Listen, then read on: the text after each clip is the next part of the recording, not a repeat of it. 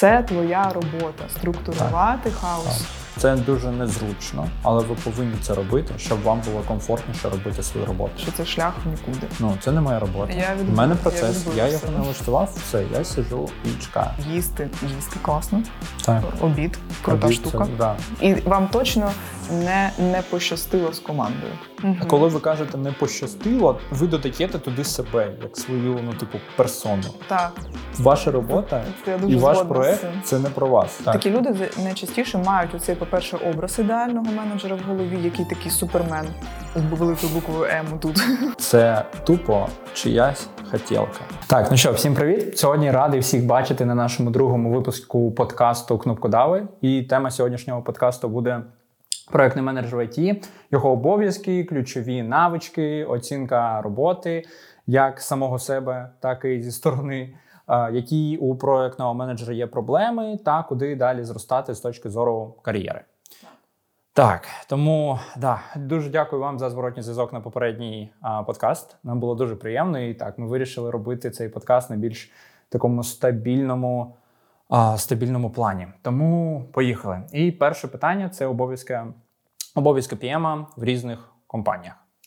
Так, ну тут що можу сказати е, взагалі і зі свого досвіду, що глобально project менеджер відповідає за такі категорії а, якби, проекту: це delivery вчасне, а, бюджет, ну тобто вся фінансова сторона, комунікації і все, що з цим пов'язані, е, якість і ресурси. Ну, бо вони у нас зазвичай обмежені. Тому 5, так, якщо не помиляюсь, е, типу Так. категорій е, відповідальності. Абстрактно від компанії до компанії це не має змінюватися. Але ну, якщо ми там по книжечці так беремо, то це 5 категорій речей, за які відповідає zone responsibilities, там можна так назвати, за які відповідає проєктний менеджер. На практиці, звичайно, виходить інколи так, що в компаніях, особливо невеликих, зони відповідальності, вони, по-перше, розмиваються, бо відповідальність за бюджет, якщо так взяти, це розмите поняття, як і відповідальність ну, насправді там за сроки делівері. Ем, і тому, особливо коли зі старту твоєї роботи твої зони відповідальності не окреслені чітко, то я зі свого досвіду можу гарантувати, що усюди, де є нечітко, там буде ситуація, де якісь ем, певні речі, які не були зазначені, стають е, твоєю зоною відповідальності. І тому це такий момент, на який я раджу одразу звертати увагу. Тобто, ідеально, якщо це десь прописано, а, за що ти, як проектний менеджер, саме в цій організації, не десь в книжці, не в PMBOK, не ще десь, а саме в цій організації, де твої зони відповідальності і зони, до речі, responsibilities – це окремі штуки. Відповідальність і responsibilities. Тобто, як це responsibilities? Ну, responsibility – це також відповідальність А я не пам'ятаю. Ну, коротше, повно, повноваження. От Повноваження. так, відповідальність і повноваження, де вони починаються, де вони закінчуються. І круто, якщо окремо написано, за що ти не відповідаєш. Ну і лайфхак від мене, якщо це не написано, можна сісти, написати і погодити. І от воно і написано. Це, це дуже знаєш, дорослий такий підхід до роботи. І, і я, я дуже сильно з тобою погоджуюсь і раджу всім джунам. а Не просто знаєш е, е, кліпати очима і такий ок. Якщо до мене там прийшов SEO і щось сказав зробити, але я думаю, що я це робити не повинен. Просто не сказати ок, е, я це зроблю, і потім до тебе будуть приходити кожен новий раз, і типу, ну зроби, зроби, зроби, зроби. А потім це стає таким: ну ти ж за це відповідаєш. Так, ти ж такий, взяв відповідальність, ти ж почав це робити. Так. Так. А, і людина повинна розуміти, що це ну, типу, бонус, чи там це а, одноразова акція, знаєш там. Тому або ти можеш дійсно взяти це як responsibility. Тому що іноді буває таке, що. А, але це вже це, це навіть не про проектний менеджмент, а про операційний менеджмент, коли знаєш, а, людина до тебе прийшла, задачу тобі поставила, а, і ти це наче робиш, але відповідальна за цей процес інша людина. Так. І, І коротше, дуже багато буде конфліктів в такий момент, коли е, робить хтось один, а відповідає інший. А ти можеш думати, що все навпаки, що ти робиш, і ти відповідаєш. І тут у нас є на допомогу мій улюблений документ, один з найулюбленіших це расі матриця. Ну, Так. матриця Zone Responsibilities. Бо е, є там перелік завдань, так? Так. Але ти можеш бути за завдання відповідальним, ти можеш бути людиною, яка його робить. Це різні Так. речі. Ти можеш бути людиною, з якою консультуються по цьому завданню. І ти можеш бути людиною, яка ем, просто має бути проінформованою, що завдання виконано. Ну, Це расі матриця. І круто, якщо вона є. Якщо немає, можна просто взяти зробити. Там темплейт не складний. Так, я б сказав, ну давай так. Якщо я дуже раджу це зробити і погодити, і мати цю штуку в своїй проектній документації, якщо дуже багато у вас стейкхолдерів і точок зору думок різних людей, які повинні бути засінхронізовані. Угу. А у більшості випадків це, це мій особистий підхід, що знаєш, нам потрібно розуміти і знати усі ці фреймворки, матриці, підходи, але просто мати цю модельку в голові. Така mind model. Тому що коли ти там дивишся на будь-який task, коли ти дивишся на будь-який бізнес-процес, ти в собі сам в голові мапиш, що ага, я знаходжусь, мабуть, десь десь. А потім ти це описуєш і погоджуєш так, щоб якщо що, можна було показати, що дивись. Е, Ну, я згодна, що в деяких випадках там прям ціла RACI матриця це може бути overhead. Але ну, просто через те, що я маю досвід на великих проєктах, на проєктах, які починались там з чогось маленького, потім масштабувались, з якогось моменту расі матриці і всі ці ем, підходи, коли трошки вже більше бюрократії, вони перестають бути опціональними. І там є ще справа в тому, що вони дуже допомагають, тому що з якогось моменту треба більш деталізоване управління оцією абстракцією розуміння, хто за що відповідальний, і що ти маєш на увазі, коли кажеш людині, що ти за оце відповідальний. Бо інколи ти маєш на увазі, що я хочу, щоб ти це зробив. Інколи я маю на увазі, що мені все одно, я просто хочу, щоб це було зроблено, і ти відповідальний. А інколи це просто я хочу, щоб в тебе була інформація про це. Так. І також мені все одно, просто мені потрібна достовірна інформація, і я її буду питати у тебе. Ну, от, коротше, тоді я б сказала, що з моменту, коли ти розумієш, що вже починаються складнощі, і десь все частіше бувають інциденти якихось непорозумінь, е, треба згадувати про расі і запроваджувати расі. Бо в цілому це не складний документ, Так. і він вирішує мільйон питань. Мільйон проблем. Так, Так. я з тобою абсолютно згоден. Це, до речі, цікаво. Ти поки про це говорила, я таки подумав, що це якась дуже цікава аналогія з Definition of Done. Типу, знаєш, Так. що в тебе є таски, тут також саме, але з точки зору більше responsibilities і Мгм. процесів. Угу. От. Тому так, тому давай будемо повертатися до а, нашого питання. Я тут, ну, мабуть, ще додам. Знаєш, що я там о, усім своїм проектним менеджерам кажу, що коротше, ну так, в книжці, як там в PM-боті Мгм. написано, там зовсім все по-іншому. А на проектах зазвичай, особливо якщо а, ліди проекту або там SEO не думають про побудову бізнес-процесів. Угу. Якщо ви приходите в якийсь великий аутсорс, EPAM, SoftSurf або ну, типу щось більш стабільне, то це дуже круто, особливо якщо це ваша перша робота, тому що вас знаєш. Вас навчають цих процесів, і ви потім ці процеси можете будувати в інших, В інших компаніях. компаніях, так. А уявіть тепер, коли ви приходите там, грубо кажучи, або в стартап, або в компанію, де цих процесів немає. Угу. А я знаю багато людей, котрі так от приходять, це їх перша робота. І вони розуміють, що щось не дуже. І тут Андрюха чи Каріна розповідали, що якось повинно працювати інакше. А у нас такого немає. Так. Да, і, і вони починають самі відбудовувати всю цю штуку. Тому я би що, по-перше, би, е, знаєш, сказав, що те, що от а, у PMBot описано, це а, такі дженерал штуки для кожного проекту. Вони є у кожному проєкті. Якщо ви приходите і там немає бізнес-процесів, це значить, що хтось зараз цю штуку все ж таки робить. І вам треба зрозуміти, хто робить, що робить, робить і як ви хочете це змінити. так. І за що саме ви саме у цьому проєкті повинні відповідати? І тут вам повинні, ви повинні зметчити, що хоче компанія від вас, тому що, на жаль, не усі процеси для усіх компаній і команд підходять. Це знаєш, як там, грубо кажучи, скрам це типу не срібна куля. Ти її там в будь-якому місці, де запровадиш, вона не ну в деяких випадках вона не запрацює.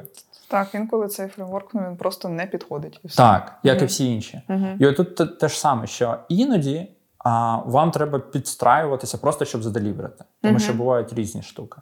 Але якщо ми кажемо, знаєш, про типу про операційний менеджмент і про те, коли ви повинні дійсно там докатити ваш, а, ваш портфель проєктів, тому так, ви тут прям повинні вибудовувати процес, а, брати за основу якийсь фреймворк і казати: ось це я роблю, ось це не роблю. Угу. Е, і все так далі. Але завжди звертайте на, на увагу на те, що потрібно компанії від проектного менеджера.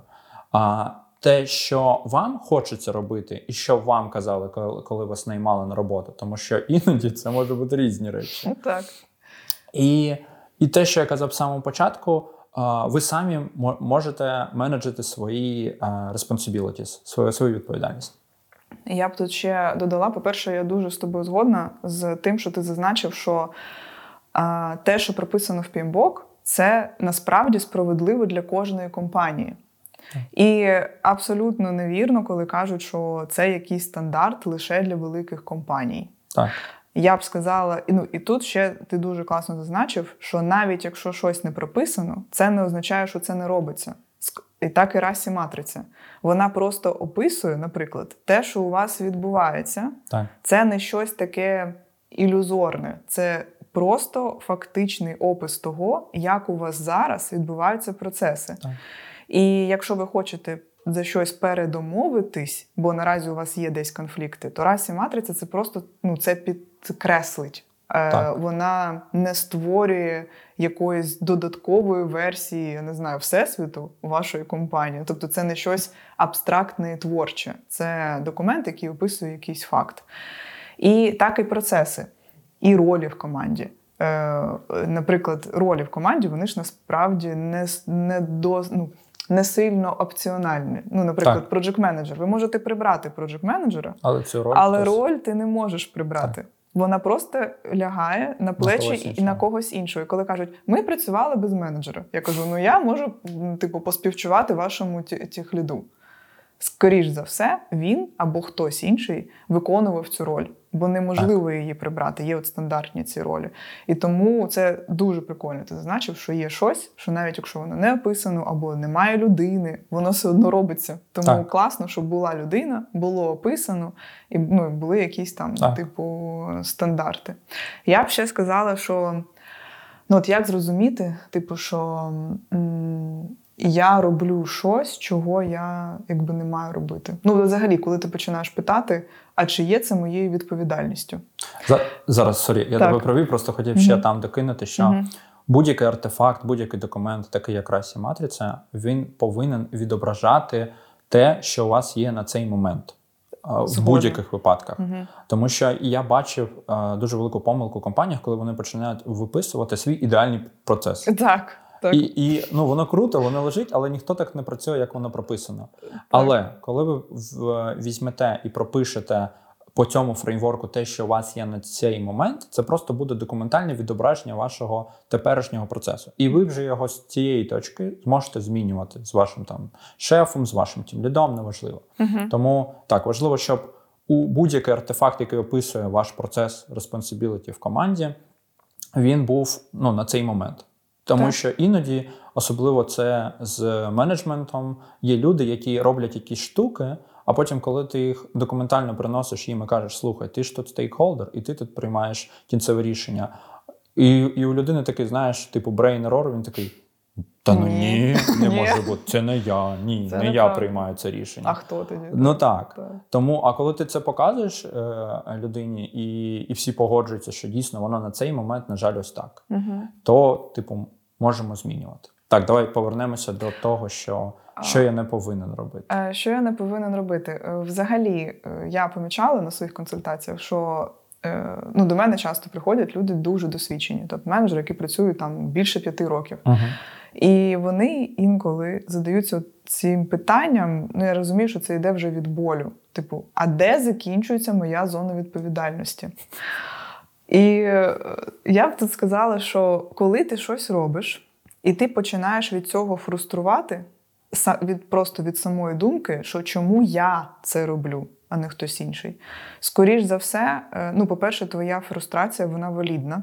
Е, Бо ну, я знаю, що коли менеджер, ну взагалі, якщо ти займаєшся якоюсь справою, яка в цілому тобі подобається, то зазвичай, навіть якщо ти там в кінці робочого дня там втомився, в тебе там ну, все одно якась приємна втома. Ти е, продуктивно попрацював, ти робиш. Е, цей приносиш value, ну uh-huh. ти ти корисний, так. і ти відчуваєш оцю приємну втому. А коли ти щоденно е, робиш щось, що на твою думку, десь всередині ти вважаєш, що це не має взагалі бути твоєю роботою, якісь криві процеси, е, які ти лагодиш просто собою.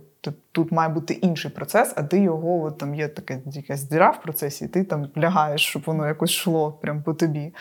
Е, Якщо це зона відповідальності, яка ну ти відчуваєш, що це не має робити менеджер, угу. а має робити взагалі не знаю, технічна людина, або це має бути якийсь твій бос, чи хто завгодно інший, а ти це робиш, то і ти починаєш від цього фруструвати. Я так. впевнена, що коли ти займаєшся е, своїми обов'язками, то ти не відчуваєш фрустрації. Ти можеш втомлюватись просто від об'єму роботи, але фрустрація це окрема штука на неї зливається купа енергії. Якщо ти цілий день або із за дня в день довгий час робиш якби занадто більше, ніж твої обов'язки, ти більше склонний до того, що ти прям вигораєш сильно. Це 100%. Я з тобою дуже згоден. Тому я б сказала, що це відчуття, коли ви відчуваєте, ну, грубо кажучи, несправедливість по відношенню до себе. Це сигнал про те, що треба сідати і розбиратись. Просто пропишіть типу, свій е, типовий е, е, зліпок дня, типу, що ви типово за день робите, і поставте знаки питань там, де ви ну, вважаєте, що, мабуть, це взагалі не ваша задача. І підіть і провалідуйте це зі своїм босом, бо так довго жити не можна. Так. І так. я б ще тут сказав. Я повністю погоджуюсь з усім, що ти сказала, і і я знаю, що це дуже може бути складно, це особливо складно. для джуніор, та навіть і сеньорів, для людей, у яких є, я не знаю, знаєш, якась там можливо, от в мене така штука була про people pleasing, mm Що там, коли до тебе хтось приходить, і такий, ну будь ласка, там чи mm ти, ти, ти, ти знаєш, який це проект важливий для нас? Типу, by default, люди не полюбляють якісь проблеми і факапи. І якщо вони знають, що ти можеш це пофіксити, вони будуть ну, давити на те, що пофікси це, ніж е, ладно, я з тобою погоджуюсь, давай ми тут е, зірвемо дедлайни, але зробимо ну, типу, нормально, щоб ти не фрустрував, грубо так, кажучи. Так. І ви повинні розуміти, що by default люди будуть так робити. Ваш бос, якщо він ну, токсичний, скажімо так, та навіть не токсичний, Ну, він, скоріш за все, буде так робити. Особливо, якщо ви раніше це робили. І зараз такі кажете, що ні, давай по-іншому. Тому розумійте, що всім тяжко, але якщо ну, дійсно вам подобається те, що ви робите, і ви не хочете фруструвати, що ну, ось цей шлях, який описала зараз Каріна, це ой, такий, ну, це це дуже важлива штука, яку ви повинні. Це, це дуже незручно, але ви повинні це робити, щоб вам було комфортніше робити свою роботу і продуктивніше. Угу. Тому що так, це прямий вхід до вигорання, і що ви ну просто не зможете нічого робити. Так. От. Я б ще додала, що це. Е... Ти до цього звикаєш, до такого так. підходу. Бо тренуватися ну, для того, щоб відстоювати свої професійні е, кордони, потрібно тренуватися це робити. Це окремий навик відстоювати професійні кордони. І так. це досить складно, особливо якщо ти за природою людина більш м'яка, неконфліктна і все таке. І я помічала, що часто у менеджерів є оця риса характеру, що вони, по-перше, перфекціоністи дуже часто, овервідповідальні, і як результат схильні до того, щоб брати на себе ну, більше обов'язків і якісь, uh ну можна сказати, не свої обов'язки. Просто by default, як ти говориш, ну типу за замовчуванням. І тому у цю нову ну, е, новий паттерн. Е, по-перше, в нього буде болюче заходити. Дуже. Дуже. Бо він іде, іде як проти шерсті. Типу, ти ти не звик так жити в цілому. Ти будеш десь там відчувати, що Боже, я наглію, мене зараз звільнять. Ну, що ж це таке? Типу, ну, проєкт же ж весь, це моя відповідальність там і все так. таке. Тому я б сказала, що треба привчати себе прям вчитися відстоювати свої кордони, бо помилкою є оця думка, що ну це зараз в цій компанії, так, а от в іншій. Я буду там точно Ні. мене ні. В будь-якій компанії завжди, якщо в тебе є така риса характеру, що з тобою легко домовитись, типу, про все, то цим будуть користуватися в усіх компаніях. Так. І ви можете ще думати, що це людство таке погане. Ні. Та ні. То Ні, просто ні. з вами так зручно працювати. І все так. Тут Так. з тобою просто зручно. Так. Да, це такий патерн буде у вас. Мгм. Так. Але давай подумаємо: Мгм. от що з того, що в твоєму житті ти робила на своїх роботах, тобі Мгм. не подобалося, ти- але ти там інколись робила. І що ти вважаєш, що от, ну, ти в ті, в ті моменти не повинна була робити, або ну, де ти відчувала цю фрустрацію? Угу. А, овертайми. Це О, глоб, да. ну, от глобально. Я знаю, що я дуже багато в своїй кар'єрі робила овертайми. Я зараз дуже багато кажу про те, що овертайми це ні але там перші, мені здається, три роки. Ну, взагалі, я приходила на роботу на восьму ранку. Я вже була на роботі о восьмій. Ну і я там була до, до того, поки там офіс зачинявся, і ще там вдома могла попрацювати. Ну, це і я просто можу сказати, що це шлях в нікуди. І, і можна я зараз додавлю на болючу точку, тому що я такий самий. Але а, овертайми в більшості випадків це тупо чиясь хотілка. Ну, в тому плані, що ми закомітилися, що ми це зробимо ось цей момент, і ми повинні це зараз зробити. Типу, є раціональні дедлайни. Що таке раціональний дедлайн? Це коли. І, і коли раціонально треба овертаймити, коли у вас launch, ви там заплатили, я не знаю, вже за інтеграції з маркетингу. Ну коротше, ви, ви повинні це зробити, тому що дуже багато нав'язано. Угу. В більшості проєктів це тупо там до вас приходить менеджер і каже: Я пообіцяв, і мені потрібно на call і щось розповісти, Why? показати. Why? Да, а ти тепер овертайм. І ви повинні зрозуміти і перший задати собі питання, чи це reasonable, чи ні. Тому що, ну, з мого досвіду, і там з досвіду людей, з якими я спілкуюся, в більшості випадків це тупо те, що комусь буде незручно сказати, що в нас був факап. Так, людина там має витратити якісь там 15 хвилин на перемовини, Так. можливо, там не дуже приємні, але з клієнтом. І плюс, якщо ціна вопросу, типу там 3 дні, ну Так. посунути дедлайн на 3 дні. Я б не сказала, що це якийсь репутаційний ризик. Ну це абсолютно нормальний робочий процес. І якщо, звісно, немає якихось третіх сторін, з якими були домовленості, Так. і то. Ну, можливо, це якось може дико звучати, е, але з практики, взагалі з досвіду можу сказати, що дедлайни, от правильно, що вони мають бути різними. Типу, чому? Не, не, не має бути такого, що ми маємо тут вмерти просто тому, що я пообіцяла клієнту на 15. Так. Ну і взагалі, що це таке? Я пообіцяла. Немає ніякого обіцяння. Команда має закомітитись під якийсь дедлайн. І тоді, е, якщо чомусь ми там не попадаємо, буде круто, якщо ми ну, постараємося все ж таки попасти в цей дедлайн, просто для того, щоб показати свій професіоналізм. Але це частина вже якогось перфекціонізму. І якщо команді все ж таки е, не ок, і ну, команді буває ок, я просто про що хочу сказати. Так. Часто буває, що ви там. Ну, буває таке, що ви зібралися, Так. і у вас така команда перфекціоністів. Вам хочеться показати, що е, там це новий клієнт, наприклад, чи щось таке. Вам по кайфу попадати в свої е, там комітменти. Угу. Але це також показник, я б сказала, оця залученість команди. Це також показник того, що багато інших процесів має працювати класно, щоб команді було ок і навіть по кайфу трошки поовертаймити, але щоб ідеально потрапити в свій комітмент. Якщо ви не в цій ситуації, то просто пушити команду себе взагалі ну, не ок. Я б сказала, що я мала купу ем, овертаймів без як такої нагальної причини, просто тому, що якась ну просто тому, що в мене була тривога. Я хотіла там зробити красивішу та якусь там табличку. Я там будувала якісь прогнози по delivery на я не знаю, там на рік вперед. Оці там е, roadmap и малювала. Нащо? Я не знаю там. Це моє улюблене. Чи, чи ставила Це- собі завдання, що типу я буду кожного дня roadmap update и. Знаєш, от, тут, якщо хтось мене спитає швидко, ніхто не питає, але якщо, а в мене хоп, і я сьогодні його апдейтила. Ну, от якась жага, типу, виконати і перевиконати. Якийсь свій цей придуркуватий перфекціонізм, комплекс е, як це відмінника чи щось угу. таке. Про це взагалі забуваємо. Ну бо якщо ти ловиш себе на тому, що ти наводиш красу на проєкті, так.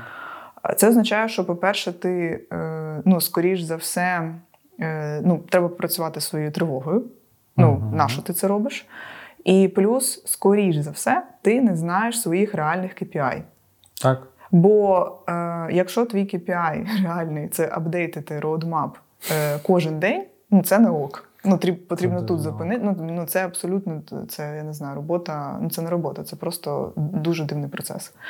От. Е, І тоді треба піти дізнатися свої реальні KPI і робити щось більш валідне. І, скоріш за все, це у вас займе там 3 години на день інше у вас комунікації, і в цілому шість ви ну, вільні там іти в спортзал, так. їсти, їсти класно. Так. Обід. Крута обід, штука. Це, да. Дуже Рад, радимо. Рад, дуже радимо обід. Ем, так, ну провертаємо так трошки зазначили. Слушай, я зараз вкину, мені просто тут така думка прийшла в голову, і поки, поки ти говорила, і я думаю, що знаєш. Одну, от якщо ми можемо, чи я можу зараз суму, знаєш, просумувати нашу дискусію. А, Якщо ви працюєте там на рівні middle June, uh-huh. ви повинні перше що зрозуміти, що проект це типу абстракція, яка живе те, що про те, що ми казали на попередньому подкасті в головах людей. І те, що ви придумали план, ну, типу, плани. На жаль, як мені здається, який би ти крутий був проектним менеджером не був, ти все одно зафакапиш. Щось щось, щось зафакапиться. Не так. ти зафакапиш, а щось зафакапиться 100%. Mm-hmm. Плани робляться для того, щоб зменшити цю фрустрацію. А, Але ну, типу, вона все одно буде. Типу, всесвіт він такий. І ви повинні зрозуміти, що іноді, от я просто про овертайми чому казав, тому що саме в овертаймах це дуже сильно відчувається, тому що більшість овертаймів, коли до вас приходить менеджмент.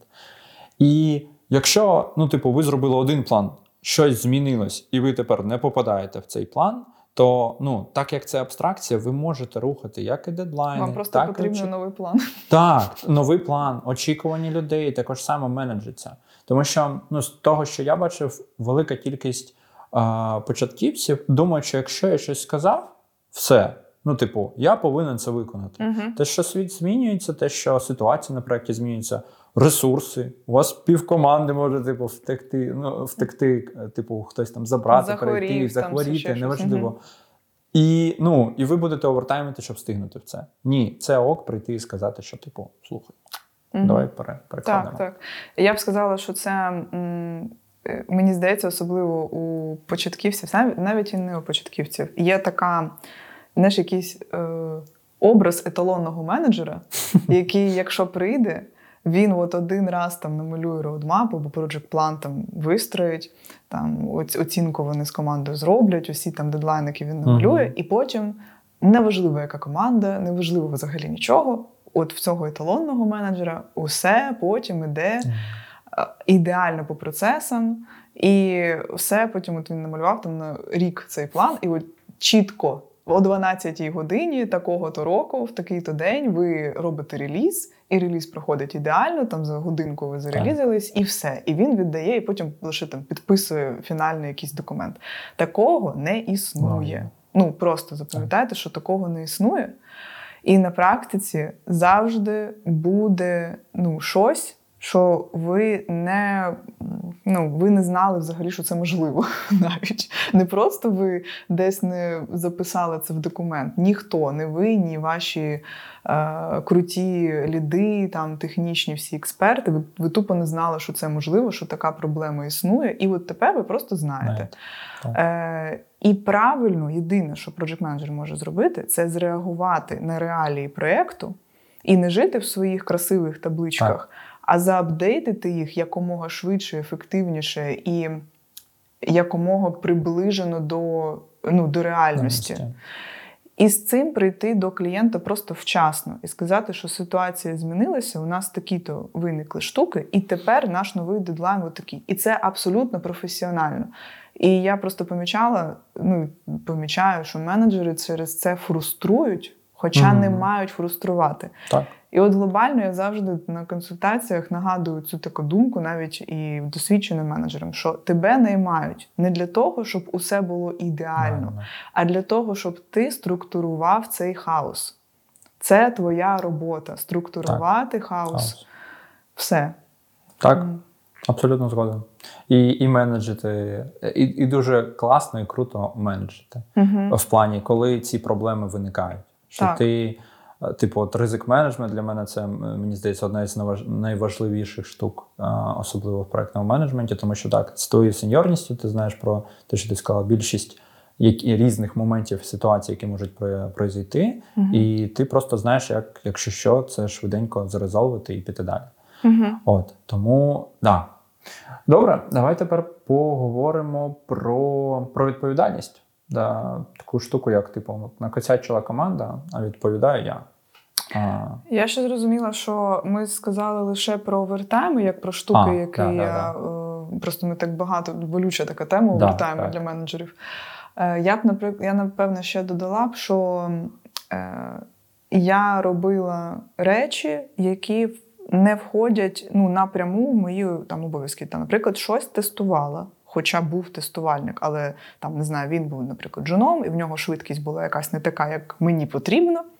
Хоча дивно, так чому мені потрібна якась інша швидкість від джуна, правильно? Ну, це якийсь свій перфекціонізм. І я вписувалася от в ці завдання додаткові, замість Мгм. того, щоб навчати свого джуна, замість того, щоб не знаю, домовитись, наприклад, про якесь додаткове навчання для нього, що було б насправді набагато корисніше, ніж те, що я сиджу і щось там сама тестую, тому що там я колись проходила курси по тестуванню, і я можу це робити, так? Це, до речі, цікава штука, тому що, ну, типу, знаєш, є різні менеджери в тому плані, Мгм. що іноді а, ти можеш бути менеджером, який менеджить процес Так. і команду. Угу. Але я не частина команди, грубо кажучи. Мгм. Я менеджу ком... ну, як це описати? Я менеджу процес. І в тому випадку, і я зустрічав багато таких людей, в них навіть не виникає оцього бажання, типу, сісти і протестувати щось. Тому що ну, це не моя робота. Я В відбила- мене процес, відбила я, його себе. налаштував, все, я сиджу і чекаю. Угу. Є другий е, вид людей, які, типу, я менеджер, я частина команди. І є компанії, в котрих, типу, так заведено. І в такому випадку а, ти знаєш, там свій процес налаштував, в тебе на цей момент, грубо кажучи, там супер болючих а, проблем немає. І якщо ти це вмієш робити, то такі люди, типу, можуть сісти і зробити. І я би тут, знаєш, сказав, тому що, ну, типу, я ось яка- якраз цей другий тип. ну, типу, я працюю в компаніях, де це дуже сильно, типу, а- апрувиться суспільством, тому що всі так роблять. От, але а, мені здається, ну, я, я тут з тобою погоджуюсь, що в мене були випадки, коли я таки сиджу і what the fuck, що я роблю? Ну, типу, ну. А, ви, або, знаєш, коли є конфлікти інтересів. Наприклад, коли хтось мені процес там QA, наприклад, будує якась інша людина, на яку я напряму не можу типу, афектити, і я сиджу, це роблю, тому що там процес не ідеальний. Ти не згоден. Як Я не згоден, Мгм. так. Да. І в такі моменти я з тобою згоден, що типу корисніше було б не робити цю роботу, а піти і змінити Ну, процес, так, щоб так, процес. типу, не виникало. Тут я просто кажу із свого досвіду, ем, дуже сильно перевчає.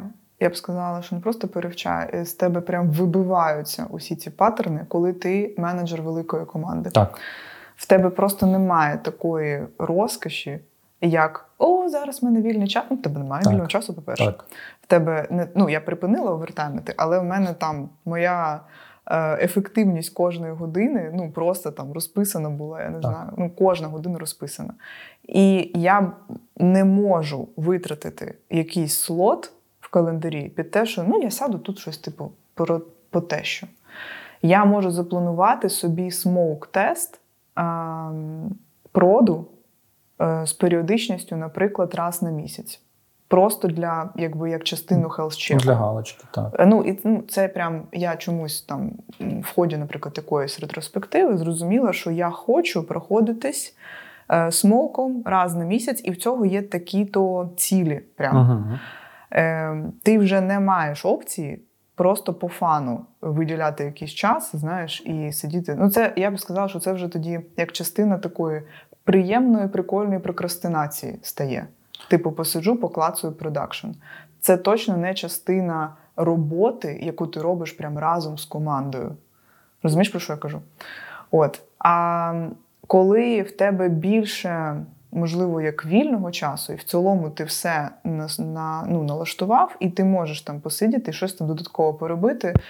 Просто для того, що ну можливо ти так надихаєшся, там краще розумієш беклог. Я знаю цю штуку. Ну, Це як сказати, це частина е, такої, як корисної прокрастинації для того, щоб щось прикольне придумати, можливо, в майбутньому, або щось помітити. Тоді це може бути корисною. Але якщо це прям завдання з беклогу, яке ти береш на себе. Ні, такого не повинно от, бути. От от, от з цим я прям сильно не згодна тоді. Да, Ні, я, угу. я з цим не згоден. А так, це так. ось ці ж всі штуки, це про. Ну я прям не згоден і про прокрастинацію. Типу, угу. я знаю, що таке є. Угу. І тут скоріше прикол в тому, що якщо у вас така штука виникає, то у вас, скоріш за все, якісь проблеми з довірою до людей, які О. роблять цю задачу. Так. Тому що в мене були а, а, проекти, коли я не те, що не тестував, я написав спеку, там придумав фічу, ну як продакт. В кінці її перевірив, але в кінці, коли вона вже на на, там на припроді, Типу, ну, це абсолютно ок, це частина адекватного так. флоу. Так. Ко- До мене приходить QA lead, просто кидає мені smoke, я просто глазами дивлюся на таски, і я, ну, типу, ти не заходиш кожну її не перевіряєш. І це ок. Ну, типу, я знаю, що якщо мені цей документ потрапляє в мій комп'ютер, то все. Якщо там там зеленим відмарковано, що tested and everything works, uh-huh. like в acceptance критерії, все. Типу, я туди навіть не дивлюсь. А, Так. Але я знаю, що є люди, які прям такі підуть і такі а ти точно, типу, зробив тут правильно? І це тупо ознака того, що ви не довіряєте ну, команді. Це буде не дуже людям. так. Це буде дуже фруструвати, особливо якщо це не по стандартному флоу. Це, це тупо і потім ти ну так, це так. тоді мікроменеджмент. Так. І тоді це фруструє вашого QA, наприклад. Так. Що якщо ви не домовлялися по флоу, що ти потім ще додатково, як менеджер або як продукт, smoke ом проходишся е- і щось знаходиш, тоді виходить, що ну а як так вийшло, що ти сидиш і тестиш платіжки. Ні, ні, такого ну, не знаєш, повинно бути. Так, такого не повинно бути. Ну, ще я б окремо задала б тоді питання, якби я була, там, наприклад, PMO там, і дізналася, що менеджер сидить там тестить платіжки, я б спитала: а розкажи мені в цілому, що ти робиш за день, чому в тебе є час, час на це? Так. так. Типу, бо ну, у менеджера стільки завдань, і апдейт документації, якийсь people management, і репорти, і все. І я дуже сумніваюся, що прямо все так ідеально зроблено, що ти. Ну ок, типу, ще в мене є годинка, там знаєш, щось там потестувати. Тобто, це має бути тоді в рамках якогось флоу, яке погоджене з командою, і тоді і, і ти не фруструєш, і QA не фруструє, чи там людина, за яку ти uh-huh. робиш там цей кусок роботи. Тому тут я можу сказати, що от у мене бувало, що я робила щось за людей, тому що десь їм не вистачало компетенції, і ну, всюди, де не вистачало компетенції комусь, я дороблювала. Наприклад, я попросила щось зробити, типу делегувала. І потім, замість того, щоб далі продовжувати казати, що ось такі-то правки дороби. Знову, ось ще три правки дороби. Це важко, але лише таким чином ти ростиш команду. А я йшла в іншу сторону, насправді неправильну сторону, що е, один раз попросили зробити, людина робить не так, як я хочу. І я сідаю, така, так, все, пофіг. І типу роблю цей документ, тоді дороблюю. Ну, єдине, що могла в кінці показати, ось що я мала на увазі. Але я розумію, що. Ну, Це було ну, це жорстко. Ну, типу, так. ну я і потім я ще дивувалася, що мені на вантуванах могли потім люди казати, що блін, я тебе так боявся, коли прийшов. Я думаю, ну я б теж боялася. Ну знаєш, що тобі ну, ставлять задачу, а там прочитане повідомлення, і там через годину тобі приходить ось що я мала на увазі. Ні, ну блін, це, ну це це ну це я, я ж кажу, це от те, що на початку. І сама вигорала, і це не прикольно. І всі довкола. І всі довкола, і якийсь страх у цей. Тобто, так.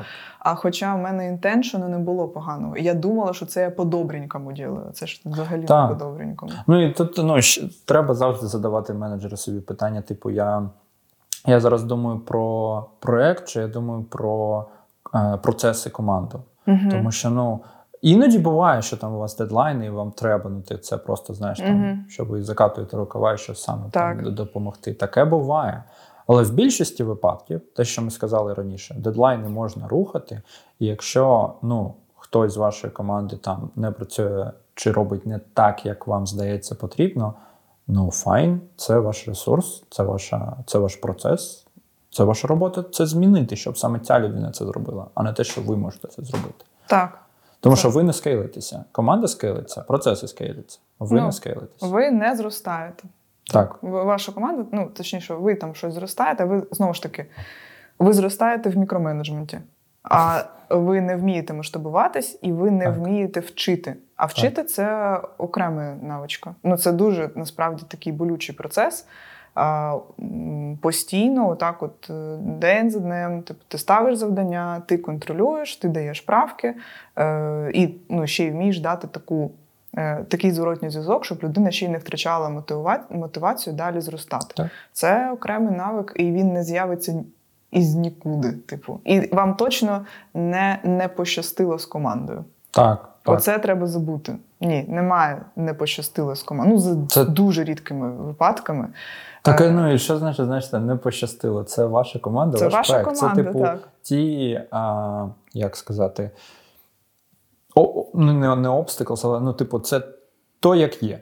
Мгм. Коли ви кажете не пощастило, ви додаєте туди себе, як свою, ну, типу, персону. Так, Ваша робота Це я дуже і ваш проект це не про вас, це про ну, ситуацію. І, о, і це, до речі, дуже. Тому що ми з тобою зараз багато речей про, проговорили, якраз про. Якщо ви детачите себе, відтаскуєте своє его від проекту, багато речей становиться значно кращими. Тому що ви 100 лайків, я максимально згодна. От е, один із показників для мене професіоналізму менеджера це коли ти забираєш своє его Так. і просто дивишся на проект як на свою реальність, з якою тобі потрібно працювати. І тоді Так. там не може бути мені не пощастило, чи там взагалі тебе немає. Тебе є твоя роль. Яку Так. ти просто виконуєш день за днем, ти знаєш свої responsibilities, ви просто continuous improvement, е, усі ці процеси. І от якщо ти не можеш постійно імпрувитись, то тобі і не пощастить з командою ніколи. Так. Бо ну, Так. воно немає. І тобі буде дуже а, психологічно боляче працювати що з цією командою, що з іншою. Так. Тобі завжди буде все ну, типу, не так, тому що ну, ти будеш не менеджити процес, ти будеш менеджити свої Своє его, своє так, его, постійно. Да. Мгм. Ну, тут мені здається, це прям така, така дуже крута штука, яку, якщо чесно, я навіть.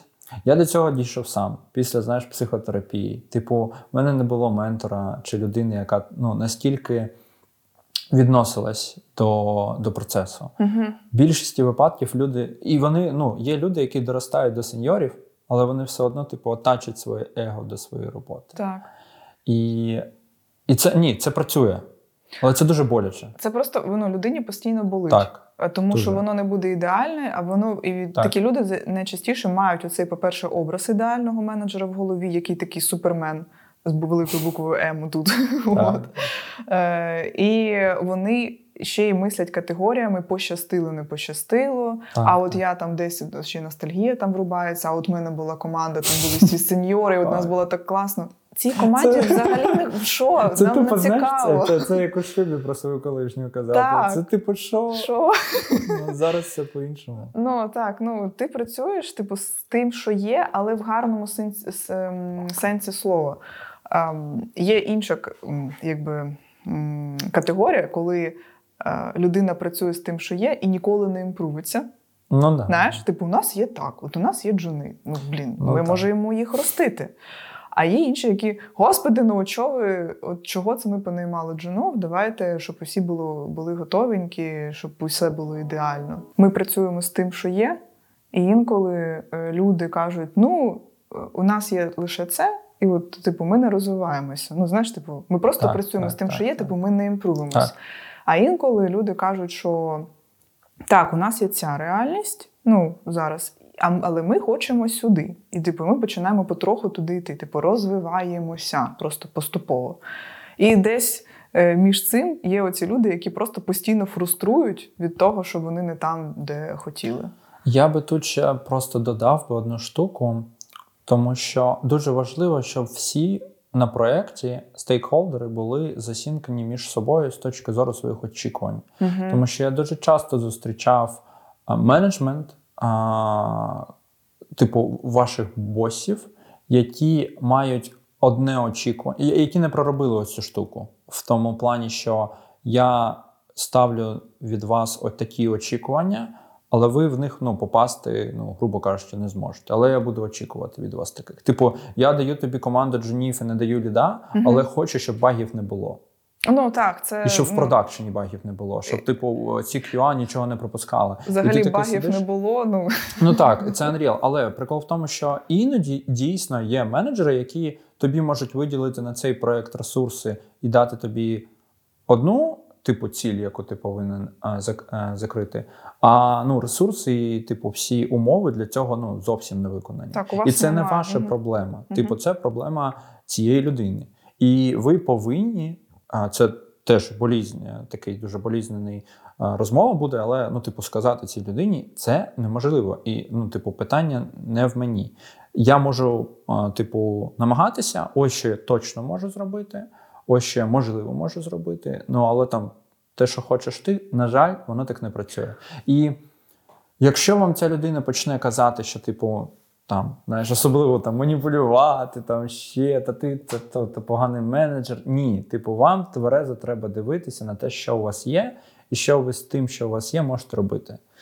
Ніколи не забуваємо про те, що ви можете зробити краще, і ви повинні рухатися краще, але ви повинні бути реалістами. Якщо менеджер не реаліст, якщо він або оптиміст, або песиміст, це дуже погано, тому що ну, ви кожен раз будете фейлитися. Я максимально згодна. Ем, Я взагалі помічала таку штуку, що коли ми будуємо план на папері, дуже часто люди в цілому тяжіють до того, щоб намалювати красивіше, ніж є. Так.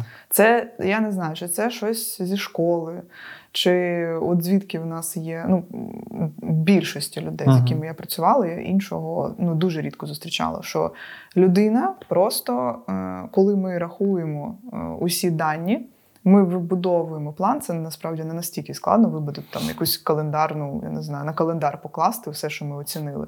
І в нас виходить, що типу таск буде завершений там через півроку. І починається: так, блін, щось багато. Чому багато? Ну, я б ще додала там, ну, якщо вже виходить півроку, я б ще там додала там хоча б пару місяців просто на всякіньке. От. А більшість тяжіє до того, що а давайте, от, а якщо тут там щось підкрутити, якщо тут нашу намагатися намалювати щось краще, нашу ми тоді сиділи, оцінювали, е, там е, ресерчили, все таке, щоб потім стати, ставити під сумніви. Е, ну, сам дедлайн, який виходить по всяким рахункам, це просто ну, цифра. Там емоцій не має бути взагалі ніяких. Це просто факт. І все. Так. От, і І я- це, це так боляче. В мене насправді на цей момент так багато емоцій, тому що я дуже багато був у ось цій ситуації, коли ти такий людям кажеш: ну ніяк. Ну, типу, ми ж про це раніше казали. І ось всі ось ці штуки, типу, якось багато там. Це все оціночне типу, Судження. судження. Мгм. І ви повинні розуміти, чи цей стейкхолдер дійсно потребує вашої уваги. Мгм, І тоді ви повинні зробити так, щоб ну, йому не було так багато. мгм, Тоді, можливо, щось інше, що ви зараз будете робити, для нього не важливе. А ось це важливе. мгм. І ось це мені здається, це одна із найбільших е, таких не проблем, але Челенджі. челенджів, з якими ви будете стикатися, це е, доказувати і розказувати іншим стейкхолдерам і сінкати їх очікування між собою. Тому що іноді люди бувають не, неадекватні. Ну тому- так, вони знають, їм, їм просто важко, е, особливо коли ваш стейкхолдер взагалі не розуміє процесу розробки. е, Йому може бути дуже складно зрозуміти ті абстракції, в яких ви говорите. Їм не зрозуміло, що таке регресія. Їм не зрозуміло, чого це те, що було протестовано, Зараз треба ще раз Ще раз тестувати тестувати. декілька тижнів. Що це за фігня? Ви точно щось мені тут розказуєте Так, не те. так, так. Вони починають якісь статті знаходити, що а от у нас там з'являється зараз нова тенденція, нічого не тестується, просто йде в продакшн одразу. Там ну коротше. От тому я б сказала, що окремо інколи ем, треба подивитися, звідки взагалі іде оці типу фрустрації. Ну що можливо причина вашої болі не в тому, що е, там ви не вмієте малювати родмапи. Ну, бо більшість родмапи насправді малювати вміє. Проблеми в нас в тому, що е, як ми реагуємо на те, що ми намалювали. Так. І чи можемо, чи є у нас оці а, якби речаги впливу, коли ми те, що намалювали, можемо потім і клієнту і продати, і заапрувити, і ще й там ризики закласти. Якщо у вас немає таких речагів впливу, то звісно ви будете постійно фруструвати, тому що ну, е, вам буде, якби ви будете постійно в такій ситуації, е, якби між, між двох е, вогнів. Тут є команда, яка вам, ну, наприклад, класно все порахувала, ви все зробили, а потім вам потрібно всю цю роботу кинути в топку. Тому що ви не можете домовитися з кимось зі стейкхолдерів. Ну і там потрібно повертатися тоді до трикутника менеджера і пояснювати людині, як працює трикутник менеджера. Що у нас є, ну ми або ресурсів нам потрібно більше, ну але не завжди це опція. Так, Так. згадуємо про жінку, Так, там так, так, 9 так. місяців. Е, або нам ми просідаємо в якості. Ну, а, або нам потрібно там, я не знаю, більше грошей, ну або менше, менше скопу. Ну, типу, і от тут ми це просто реальність. Типу, трикутник менеджеру це просто реальність, і ти нічого з нею не зробиш. Це знаєш, це прям тема. Я думаю, нам треба про це буде якось записати прям dedicated подкаст. Угу. Тому що от ти прям, е, прям як знаєш, по серцю не прям водиш, що е, родмапи, я стільки родмапів в своїй кар'єрі зробив, які ну, ну нікуди не пішли, які ніхто більше там, грубо кажучи, не відкрив. Угу. І повертаємося чому? Тому що кожен документ, який робить менеджер, в більшості випадків це відображення дійсності.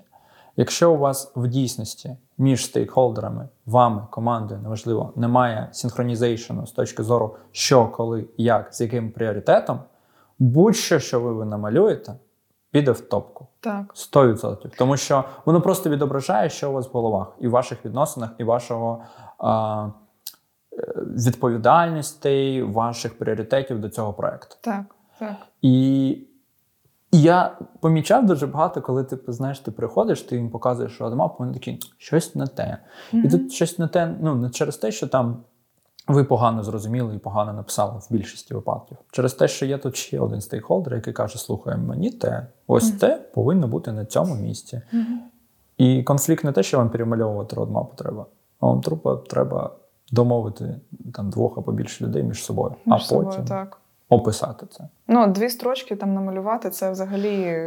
Ну, часто до мене просто приходять з тим, що щось не те, там я якось не вмію малювати roadmap, і я знаю, що завжди там не в roadmap і питання, а в домовленості між людьми. а коли За- ти на тому етапі, Так. ти такий Блін, щось я знову не те намалював. Та Так. ні, ну ні, не, не в цьому, не в цьому якби питання. Ну і звісно, ми зараз не беремо якби до уваги цей момент, коли людина малює просто щоб намалювати. Якщо ну ви так, так. не відображаєте дійсність в своєму документі, це просто марно потрачений час. Ну це як вистріл собі в ногу, якщо ви малюєте те, чого ви з самого початку ну не Так. можете зробити. Це ну ви зробили собі один мітинг е, більш приємніший, і потім ще 200 Так. у вас буде таких болючих, що так. а, там нічого потім не доведеш. Уф, це прям дуже Флешбеки. Да, це флешбеки. Тому що е, ну, ще, ще раз будемо до цього повертатися. Мені здається, що у всіх проджект менеджерів на початку є таке враження, що ти щось малюєш, це йде в топку, і такий. Це я дурень, це я щось не те зробив. Щось не те зробив, так. Мгм. Ні, типу, воно ну, типу, зовсім не так. І ай, ай, ай, ай, як боляче. Боляче, так. Тому, тому що ну, в ті моменти уяви, скільки в тебе, типу, знаєш, селф-критицизму про те, що а як мені зробити краще, а що від мене хочуть. Ну, типу, і це зовсім, це зовсім не про вас. Це, це про людей. І про ваше вміння з цими людьми працювати. Згодна. Добре, тоді пігнали далі, тому що от якраз про відповідальність ми ми, здається, так трохи вже закрили цю тему. А, Чи ні? Та, Про відповідальність, так. Е, ну, наче так. Певно, я б ще просто сказала, що щоб знати свою відповідальність, ну, взагалі зону відповідальності, е, я поки що ну, до цього часу не знайшла кращого е, способу, ніж сісти, описати, якщо це не описано, і погодити зі своїм керівництвом так. свої відповідальності. Так. І по кожній людині в команді. Типу, так. погодити, навіть якщо людина працює давно все одно краще це прописати, бо дуже часто воно не прописано. Так. Коли ти прописуєш те, що є у вас насправді, по-любому у вас вспливає те, що хтось собі уявляв одним чином. Інший уявляв іншим чином, і у вас постійно десь були оці конфлікти, мікроконфлікти або великі конфлікти е, на перетині цього уявлення, а де закінчуються або починаються чиїсь відповідальності. Так. Тому це насправді значно полегшує життя, якщо ти просто просто забукайте собі в календарі, написати свої responsibilities і йдіть, погодь, погодьте їх. І це буде дуже професійно. Насправді, скоріш за все, цю таблічку, чи що ви там зробите, вас ще будуть питати, ну просити е, для інших менеджерів, да, там інших приклад. відділів, як приклад, так. Так. Угу. І тут е, ми ще таку штуку написали, що робити, коли там от накосячила команда, відповідаю я. Чому так? А ти маєш бути білий лотос, такий сенсей, і просто прийняти цю свою долю. Так, ну тому що ну а, я, от коли готувався до подкасту, про це багато думав, що ну люди by default, коли щось іде не так, шукають когось, кого можна зробити винним за це. Обов'язково. Ну тому що ти не можеш сказати, що винен процес, грубо кажучи. Тобто у цього це... процесу повинно бути обличчя і ім'я. Ім'я, яке можна кричати через всю кімнату. І показ... Так, і показувати пальцем. І ну, це це є ваша робота, грубо кажучи, це один з постулатів вашої роботи. Ви відповідаєте. Ви ось це обличчя вашої команди, ви ось це обличчя вашого процесу. І ну, це просто факт. Навіть якщо цей факап не обумовлений вами, вашим плануванням, або там щось пішло не так, хтось захворів, що ще. Так, ви за це ну, в цьому випадку, грубо кажучи, відповідальні. Саме до вас прийдуть. І тут питання не в тому, що як мені зробити, щоб до мене не приходили. Ніяк. Тут як? питання, як і що зробити вам, щоб вам це було легше, і щоб ви могли допомагати людям з тими питаннями. Тому що коли вони до вас приходять і кажуть, що в них болить, вони насправді хочуть почути ну, декілька речей. Перше, вони хочуть, ну, типу, там емоцію, можливо, якусь поверхневу а, зняти, але вони хочуть почути, чому так сталося, і що ми будемо робити, щоб так не сталося. І куча купа додаткових а, речей. І ось тут вам треба просто зрозуміти, що навіть якщо там людина кричить, навіть якщо людина можливо переходить на особистості, людина хоче почути, чому так сталося. Вона, можливо, про це не знала. І тоді це ваша проблема. А, а, Але ж все ж таки ви можете це пояснити людині. Що, що, Чому це сталося? Чому людина про це не знала раніше? Що ми будемо робити, щоб майбутнього такого не було? Що ми будемо робити на цей момент? І так, так, але це може бути дуже емоційно. Так, так, я з тобою максимально згодна. Я б тут ще просто додала е, з ну, просто з досвіду свого що коли вже стався якийсь е, факап, по-перше, просто прийміть, прийміть той факт, що вам за це відповідати це частина вашої роботи. Коли ви дійсно е, десь всередині себе погодитесь з тим, що це частина вашої роботи, а не якась всесвітня несправедливість по відношенню до вас, то вам не буде так боліти. І ще е, так. я додам частина угу. вашої роботи, але не частина вас. Так. Факап мог, е, міг статися не через вас. Е, Так. Е, Ваш обов'язок це, по-перше, зібрати усі дані, зафіксувати, е, що сталося, як ти кажеш, чому. І обов'язково одразу готуйте екшн план, що так. ви будете робити в майбутньому, щоб цього типу, не трапилося. Коли ви приходите на мітинг де ви маєте відрепортити комусь там, зазвичай це вашому керівництву, зазвичай найвищому керівництву, які ви за сумною е, цим перебігом обставин ви їх бачите лише в моменти фокапу. Це окрема штука. Думаю, блін, раз в рік у нас є традиція. Ми зустрічаємося там, я не знаю, з власниками бізнесу і таким. Ага. Е, Е, Так, але набагато професійніше буде. Е, Не починати з того, що ну це не я, це мої тестувальники. Не ну це не я. Ви розумієте, там в мене хтось захворів. Ні. Взагалі забудьте за оцю, ви. за оцю позицію, типу, виправдовуватись, ображатись, мовчати. І просто цей мітинг я, я була присутня просто на мітингах, коли я була там ну, в ролі вже керівника, е, який мав бути присутнім. І були там ще менеджери, і ми, ну, типу, хтось. Нафокапив там чийсь підрозділ, і вони мали нам репортувати. І я відчувала оцю дику напругу від людини, що вона прийшла просто, от, щоб її, як в тому, не знаю, е, як це, ну як типу батьки сварять, і ти такі очі опустив і сидиш. Ні, це дуже така дитяча позиція, не професійна. Коли ти прийшов, ти такий розгублений. Е, Ти дуже ображений, бо це ж не ти нафокапив. І ну, а керівництво воно ще більше злиться, Так. тому що, по-перше, ти реально виглядаєш як дитина, у якої нічого не під контролем, на тебе не можна покластись, і вони починають ще більше і більше фруструвати. А ти ще більше і більше ображаєшся, бо емоції зашкалюють.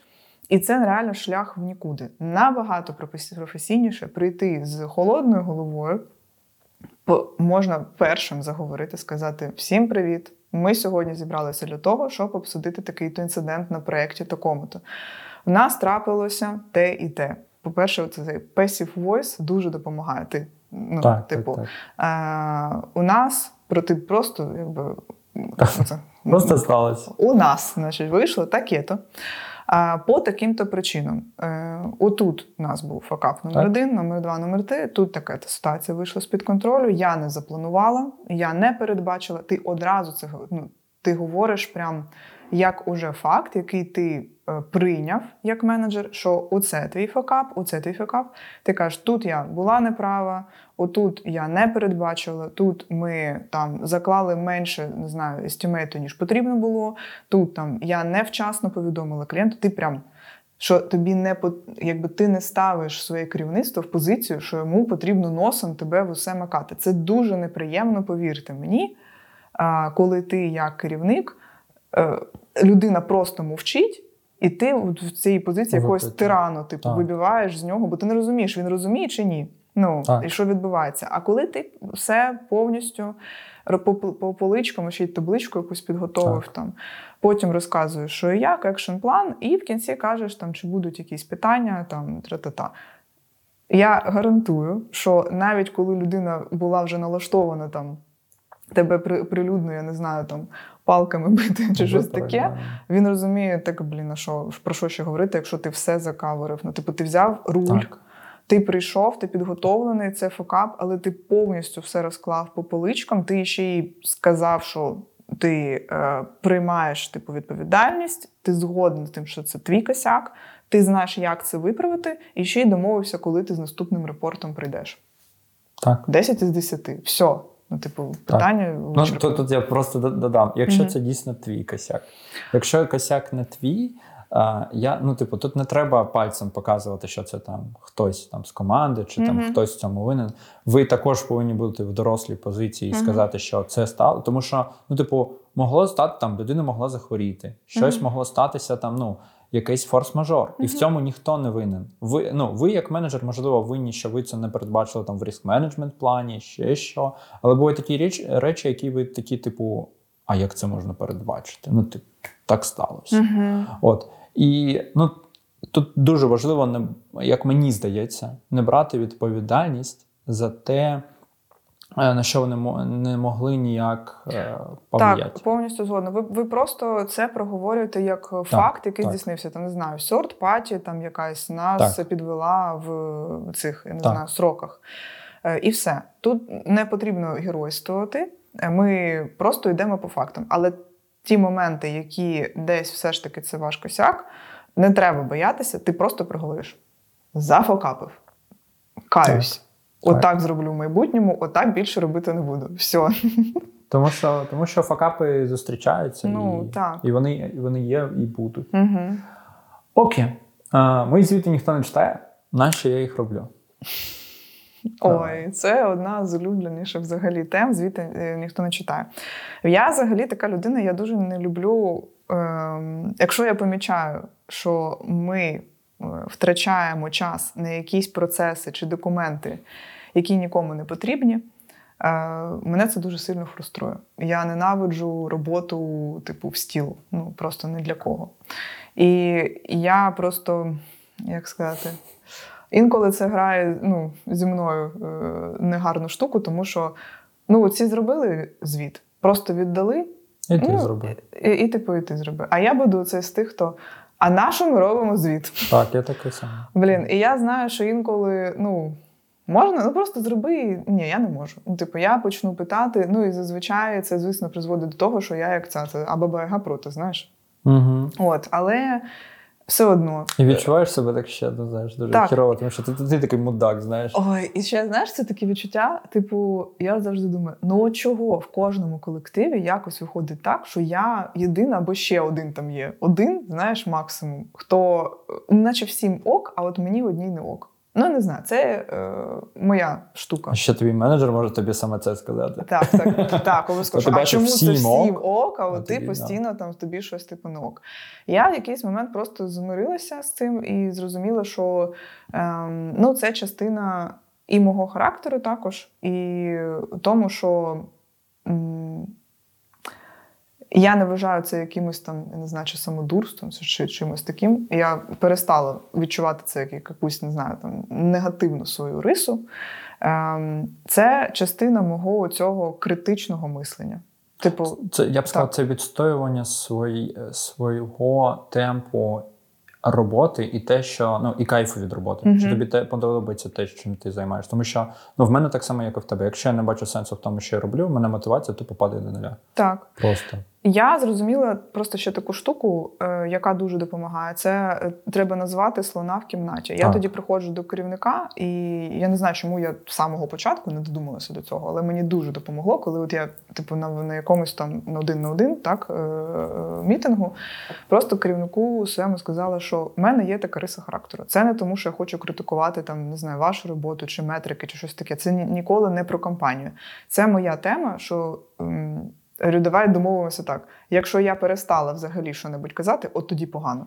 Поки я приходжу зі своїми ініціативами, зі своїми там фе і всяким таким, це значить, що ну я в адекватному робочому мені не все одно. так. Так. Просто головна моя, я б сказала, риса, що от мені не все одно. Якщо я щось бачу як непорядок, як втрата, я не знаю, ресурсів і все таке, я буду на це реагувати. Я просто давай не сприймати це як якусь рису, що типу я не задоволена там життям, чимось. Не в цьому. Типу, прибираємо емоції. Я просто по факту про цю табличку, ні про кого іншого.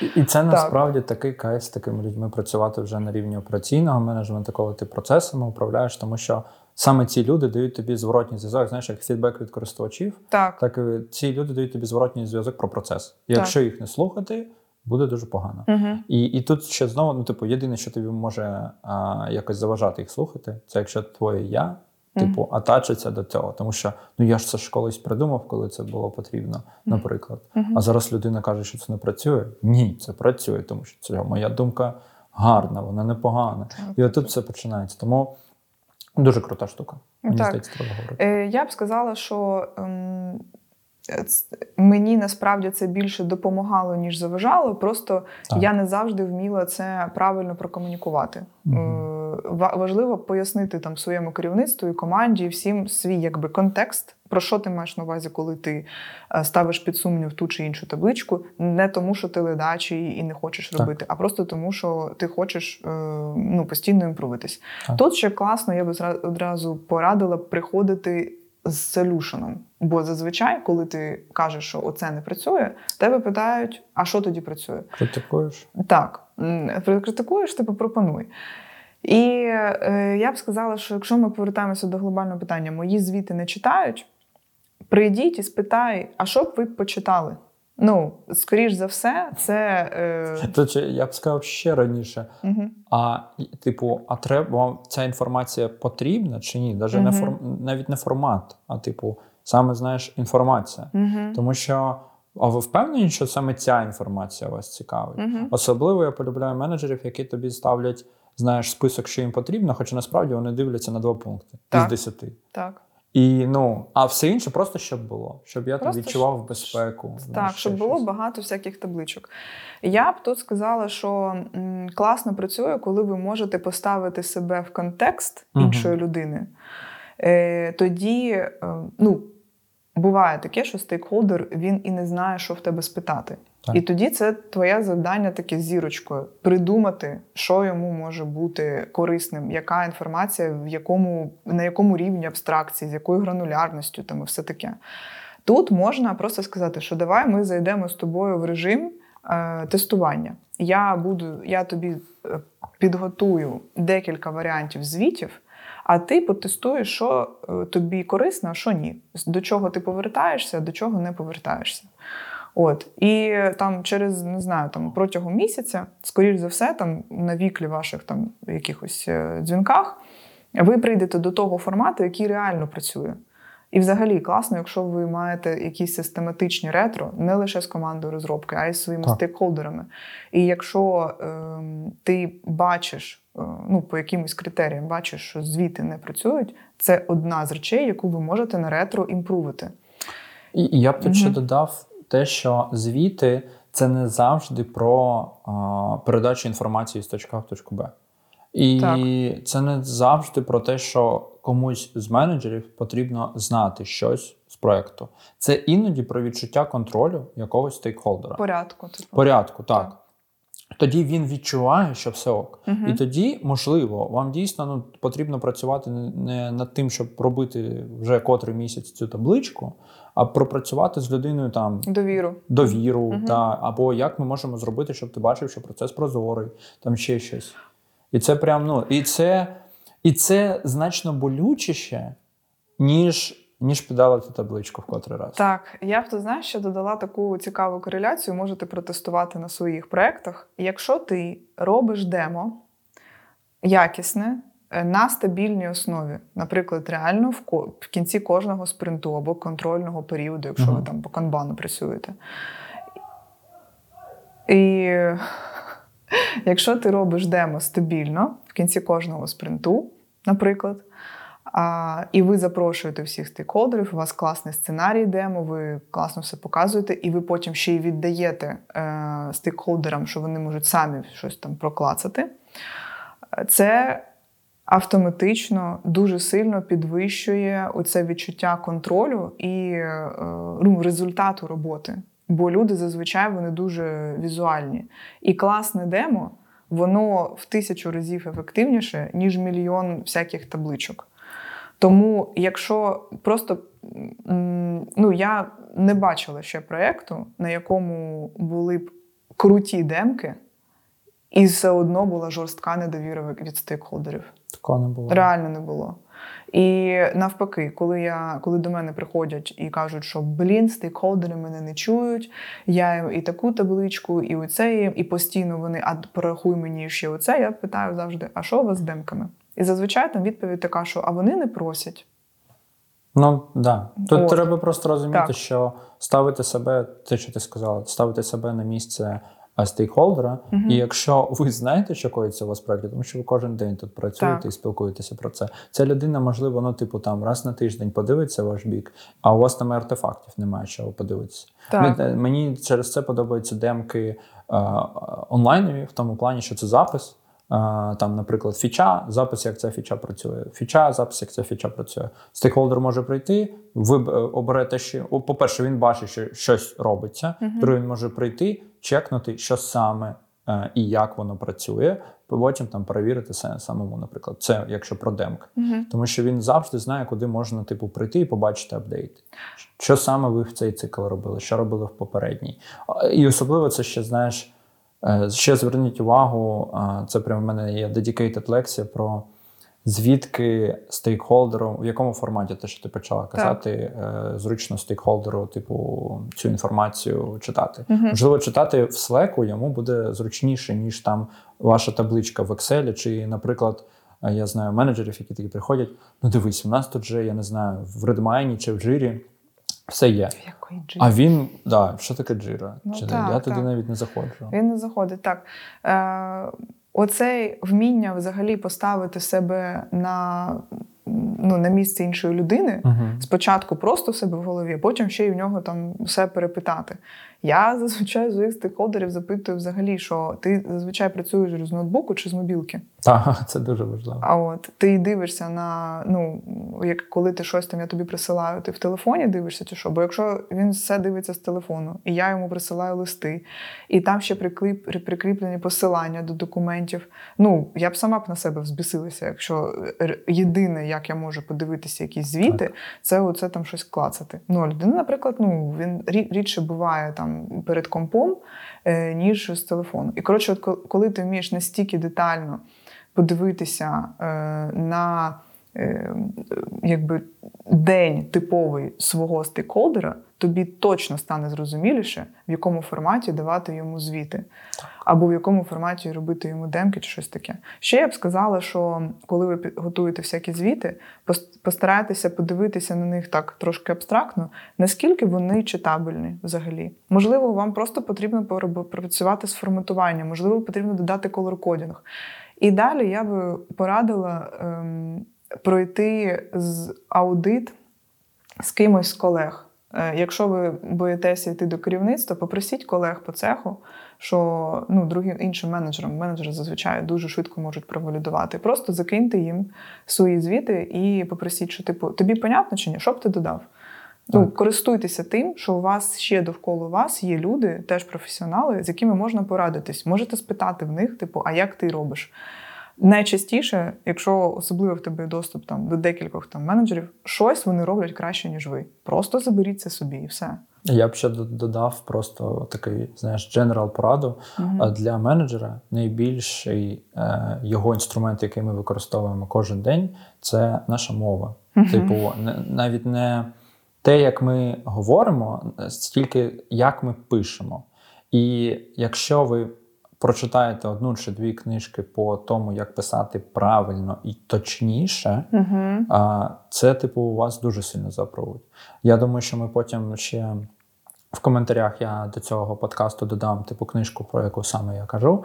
Але чим краще ви пишете, тим точніше ви зможете доносити сенс з вашої голови до голови іншої людини.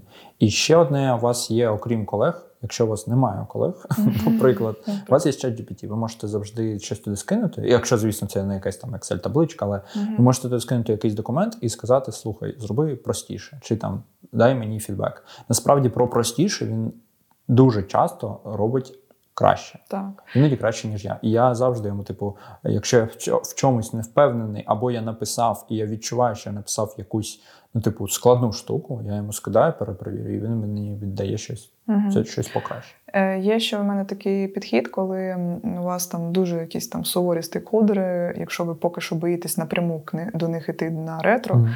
робіть собі непомітне ретро. Це коли ви приходите і там на демку чи щось таке, і показуєте їм також свої звіти, і вони задають питання. Запит, записуйте собі ці питання, і оце є список ваших імпрувментів на майбутнє. Все, що вони спитали, в наступному разі має бути вже в звіті готове. І плюс ще намагайтеся подивитися на свої звіти ну, більше, трошечки більше, як на творчий процес. Залучіть когось із технарів. Можливо, вони допоможуть вам з якимись прикольними формулами. Я так робила. Так. Е, Там якась людина з бекенду тобі за три секунди може такі формули нагородити в Excel, що ти ну воно буде просто за, за е, там хвилинку робити все за тебе. Е, якщо ти вмієш сам, круто. Ну я просто не вміла, я зверталася до когось там із технічної команди. Е, з форматуванням. Прийди до свого дизайнера, скажи, чувак, є 10 хвилин. Давай подумаємо ну, просто над табличками, зробимо один раз класно, і ти будеш перевикористовувати ці Це шикарно. Ну і просто уяви, наскільки круті е, в тебе звіти можуть бути, якщо ти звернешся за допомогою е, до правильних людей, навіть зі своєї команди. Ну, навряд чи ти зробиш форматування таке прикольне, як там хтось із твого дизайн-відділу. Так. І тут важливо, ну, типу, від, віднесіться до ваших звітів, як насправді до вашого продукту. Тому Так. що коли ви проектний менеджер, ваш продукт це артефакти, що коїться всередині проекту. Так. І ваш звіт це ваш продукт. І люди будуть оцінювати ваш продукт, вашу роботу по по цим звітам. Так. І люди полюбляють очима, якщо воно не дуже лицеприятне, то ну, типу, чого Ну, от і результат. Треба, значить, ще поімпровуватись. Ну, одне з найприємніших це коли ти класно попрацював над своїми якимись звітами, і там повністю всі вони або їх частина стає темплейтом для інших. Так. Це прикольно. Це кайф. Це це, це прям кайф. Так. Дуже круто. Давай, пігнали. Я тут пропущу деякі питаннячка. Угу. А, Давай поговоримо про оцінки оцінку роботи менеджера. Як зрозуміти те, що те, що я роблю ок чи не ок, і як вдосконалювати свою роботу? Тому угу. що мені здається, багато людей стикаються з цими проблемами. Це дуже класне питання. Я б сказала, що це також одна з болей менеджера, тому що наша робота вона складно вимірюється. Е, Якщо якщо все класно, ну типу, це команда зробила. Якщо десь фокапи, це ти не правий. Ну і неважливо, чи це так. твій фокап, це фокап команди, це чи це фокап там третьої сторони. Е, Я б тут сказала, що треба намагатися домовитися на березі про свої KPI. Е, що впливає на якби, критерії твоєї успішності? І взагалі зрозуміти, хто твої стейкхолдери, які оцінюють тебе. А, Бо можуть бути неявні стейкхолдери. Е, це треба ще виділити певний час mm-hmm. на те, щоб зрозуміти, хто є твої стейкхолдери.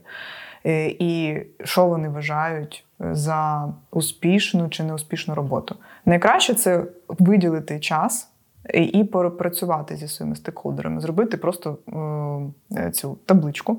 Угу. І описати, що за стейкхолдер, яка його зона впливу, е, що він хоче від тебе. Це потрібно прийти і прям е, проговорити з ним, можливо, налагодити якусь там серію е, мітингів там е, там раз на квартал, наприклад, якщо це людина, яка угу. там дуже сильно не знаю, залучена прямо в дєбрі ваших процесів. Ну і плюс е, намагатися також зрозуміти. Е, з них прям зняти у ці критерії. Типу, на що вони? Одні вам скажуть, що мені потрібно лише делівері і вчасні там звіти, і я буду вважати, що все це все супер. Інші вам скажуть, що там я дивлюся завжди на показник задоволеності клієнта. Е, або там, якщо в нас вчасно проходять оплати, то ти молодець. Або якщо, е, типу, в тебе немає бенчу, і ти класно працюєш з ну, з ресурсами.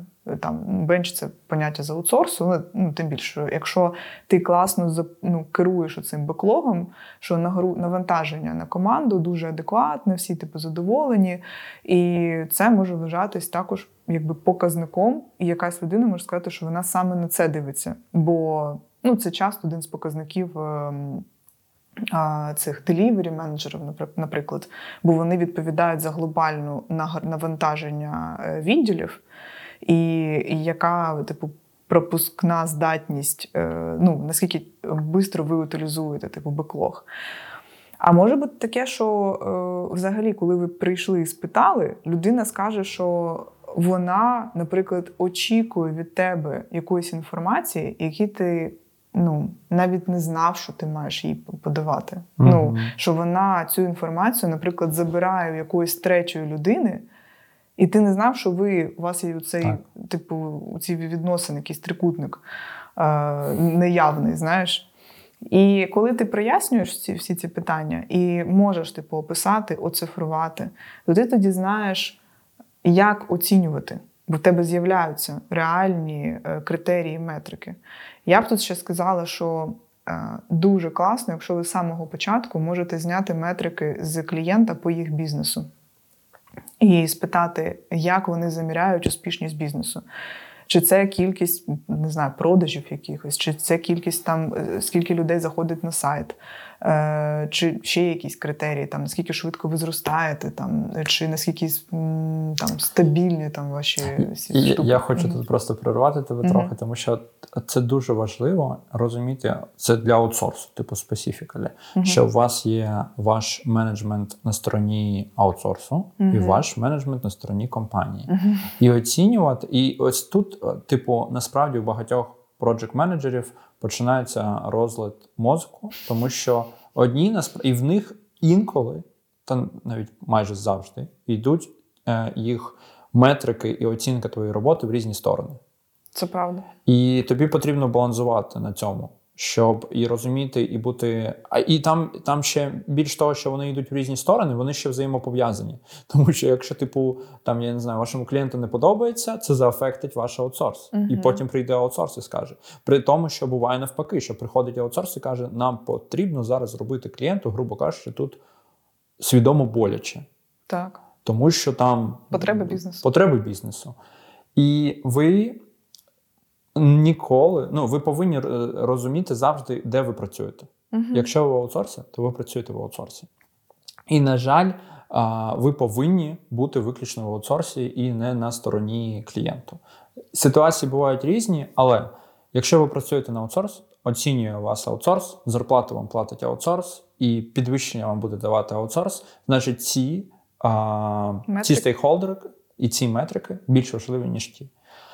Е, Це виключно пріоритет. Типу, я тут не кажу, що там знаєш, клієнт не важливий. Ні, клієнт теж важливий. І я на- насправді я той самий, та сама людина, яка коли працювала в аутсорсах, я насправді частіше був на стороні клієнта, ніж аутсорса. І Але це була боліло. моя помилка. Так, але це, але це дуже боляче потім. Да, це дуже боляче потім себе відривати звідти. Мгм. І а, особливо тому, що е, а ладно, не будемо за це е, впрягатися, але іноді аутсорс прям роб, робить, е, каже одне, а робить інше. Типу, ми наймаємо тебе, ти в тому проєкті, ти там думаєш виключно про це, а потім ми приходимо до тебе з цим очікуваннями. Тому те, що ти сказала, це абсолютно правильно. Я б теж це радив, що збирайте, розумійте, хто чия думка вас оцінює.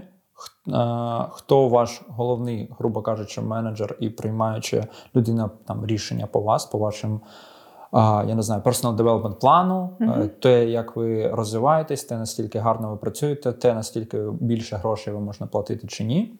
І фокусуйтесь виключно на цьому. Так. Розумієте бізнес, в якому ви працюєте. Якщо ви працюєте в аутсорсі, ви про- продаєте е, людину години за певний Так. рейд. Навчіться продавати якомога дорожче е, і з якомога більшою маржею. Якщо ви навчитеся м, працювати е, ну, з командами, які змінюються, е, з клієнтами, які змінюються, там, е, але при цьому будете постійно тримати в голові показники вашого аутсорсу. Ключові це ну, буквально скільки людей ви змогли продати на проєкт, яка у вас е, маржинальність е, глобальна, там, скільки ви там типу, за, за, заробили. Е, І так ви можете одразу і прогнозувати. Ну, наприклад, якщо е, ти дивишся на проєкт і думаєш, що ну тут, звісно, затягнув би якийсь сіньор, але в нього та маржа буде невелика, тому що різниця з rate ом буде набагато меншою. І тому, якщо ти можеш заменеджити якось так, щоб сіньор не був на цьому проєкті, а в тебе були там більшість, наприклад, джунів, але ти, як скіловий менеджер, можеш так ефективно ну, спланувати ці ресурси, Так. що ви заробили класно. Е, І при цьому задіяли якраз от ту кількість ресурсів, яка необхідна. І ти ще й вибудував такі відносини з клієнтом, що цьому клієнту легко допродавати штуки. Але забігаючи ще наперед, це дуже правильний підхід, Мгм. але він мене зламав. Він мене зламав з точки зору, що я коли перейшов в продукти, Угу. в тебе мозок до сих пір а, рахує годину людина години. Ти пробував колись, сорі, зараз питаю. Ти пробував, коли, коли сидиш на мітингу і ти створюєш паралельно собі табличку, скільки коштує цей мітинг? Так, звісно. У нас більше, у нас був Google Chrome Extension, який нам прямо коли ти плануєш мітинг, він тобі прописує. Він тобі прописує так. Я знаю, що ну це таке доповнення. Ти заходиш, і він прямо одразу прописує ціну мітингу. Дуже дисциплінує насправді. І насправді це іноді, а, коли ми кажемо про продуктові компанії, Мгм. а не про аутсорсові, там дуже багато речей, особливо коли ми кажемо про R&D, коли ви робите те, що ви не знаєте, що, типу. Там все значно по-іншому. І там тобі прям боляче, коли твій мозок аутсорсера починає рахувати людину години. Угу. Тому що там це інвестиційна діяльність. І там, як і, е, як і в інвестиціях, типу, знаєш, венчурних, коли ти робиш там я не знаю, 20 інвестицій, і одна з них покриває убитки всіх інших. Угу. Ну, якась Але, час але для аутсорсера ти Так. будеш сидіти і тобі буде боляче. Так, тому так, що, так. типу, не, не, не так воно працює. І, і тут важливо, типу, так, от те, що ти сказала, ця цитата: знайте бізнес, в якому ви працюєте. Мгм. Якщо це продукт, це продуктове мислення. Якщо це аутсорс, це аутсорсове мислення, і це виключно маржинальність, це виключно гроші і людина години, які ви продаєте на проект. І балансування на тому, щоб ваш клієнт був задоволений вашою роботою. Так, і я б тут сказала, що е, я, до речі, проти цієї думки, що типу аутсорс це там щось погане і шлях в нікуди. Е, я б сказала, що аутсорс е, ну, допомагає великій кількості насправді клієнтів спробувати втілити в життя їх мрію, яка в них давно є. Бо якщо ти намагаєшся робити продукт, е, ну, ти крім аутсорсу, якщо ти там на перших етапах, е, тобі буде, як тобі сказати, аутсорс він вирішує болі певних клієнтів, коли ти нічого не знаєш. Ти е, ну, тобі найняти всіх цих людей десь там на апворку, якось їх там навчати. Це неймовірна кількість роботи і болю, і грошей, і всього такого. Тому не можна на це дивитися так, типу, блін, у ці клієнти, вони там їм було б набагато краще взяти, зробити свій там свою продуктову тімку, і вони там в них були б більші показники, і все було б краще. Це неправда або не обов'язково правда. Скоріш за все, вони прийшли до вас. е, Також через те, що вони знали, що ну їм потрібне солюшн під ключ. Ну, типу, рішення їх завдання під ключ. І у цьому є свої переваги і свої недоліки. Недоліки в тому, що, звісно, що аутсорсу будуть свої показники ефективності, які додаються ще там, типу, до його бізнесу, який він там е, намагається створювати. І нічого поганого, от прям поганого в аутсорсі немає. Тут просто треба знову ж таки від, відче- відчепитись від свого его і зрозуміти, де ти знаходишся, і постійно розуміти, що у мене є таке завдання. Мені потрібно зробити якомога е, крутіший е, продукт для клієнта в рамках того бізнесу, в якого я існую. І тому ну, для нас буде невигідно посадити сюди сеньора. І при цьому у нас є якесь завдання, яке там мій джун не може зарішати. Значить, в мене є завдання з зірочкою, як це заменеджити. І ви нереально зростаєте насправді як менеджер в таких умовах. Бо в продукті там свої болі. Так. Це не означає, що там є не знаю, багато відосів, які там не йди в аутсорс, іди в продукт. Я б сказала, що менеджеру потрібно спробувати Спробувати і там, і там. там, і там. Бо аутсорс це своя школа. І я б сказав, ну і в мене навіть є відео на Ютубі, Мгм. прям dedicated на цю Мгм. тему. І кожен з з з цих речей має як і свої плюси, так і недоліки. І я з тобою згоден, що коли ми кажемо, що оце не круто, там чи це погано, це типу оцінка твоя особиста. Ні, це бізнес, і він існує за те, що він якісь болі своїх користувачів, клієнтів, які до цього бізнесу приходять, резолвить. Тому, ну, якщо хтось вам каже, що там аутсорс це погано, це ну 100% людина просто свою думку проєцює, Свій досвід, свій досвід. свій досвід. Так, Я із свого досвіду можу сказати, що аутсорс може робити дуже круті продукти може. свого на- власного досвіду. Наприклад, зараз, до речі, скажу цей а, Calendly, який ми всі знаємо, Мгм. зроблений українцями Так, як аутсорс проект. Так. Тому так, аутсорс може робити такі штуки. Єдине, що я тут хочу прям приміточку зробити, тому що а, коли я був прямо операційним менеджером в аутсорсі, я прям дуже цим серйозно займався. Мені здається, в аутсорсі є одна проблема, а, яку треба вирішувати. Це те, про що і як ми спілкуємося, наші відносини з клієнтами. Тому що багато аутсорсів не мають, мають таку комунікацію з клієнтом, таке враження, що ми твоя продуктова команда, і, і не кажуть про те, що але іноді ми тобі замість сеньора можемо джуна підсунути. Чи за ну там, там є типу багато токсичних таких штук. Ну, котрі- це, це вже просто не ок. Це, Це, не, це, це, не ок. так. Так. Я не кажу, що так усюди. Мгм. Але, типу, там, знаєш, це прям red flags. І в продуктових насправді компаніях є такі red flags. Але, типу, знаєш, мене просто тригерить, тому що я знаю компанії, які, ну, типу, які прям так працюють. Угу. Але ну, типу, ми вже кудись. Ну так, це це окремі питання. Ну, Якщо аутсорс е, працює в якомусь ну, більш як сказати, прозорих е, і так. довірчих відносинах з клієнтами, і вони не намагаються продавати оці легенди так. незрозумілі і йти в прозору комунікацію, то я б сказала, що від цього лише ну, вигідні умови тоді для кожної ну, для кожної сторони.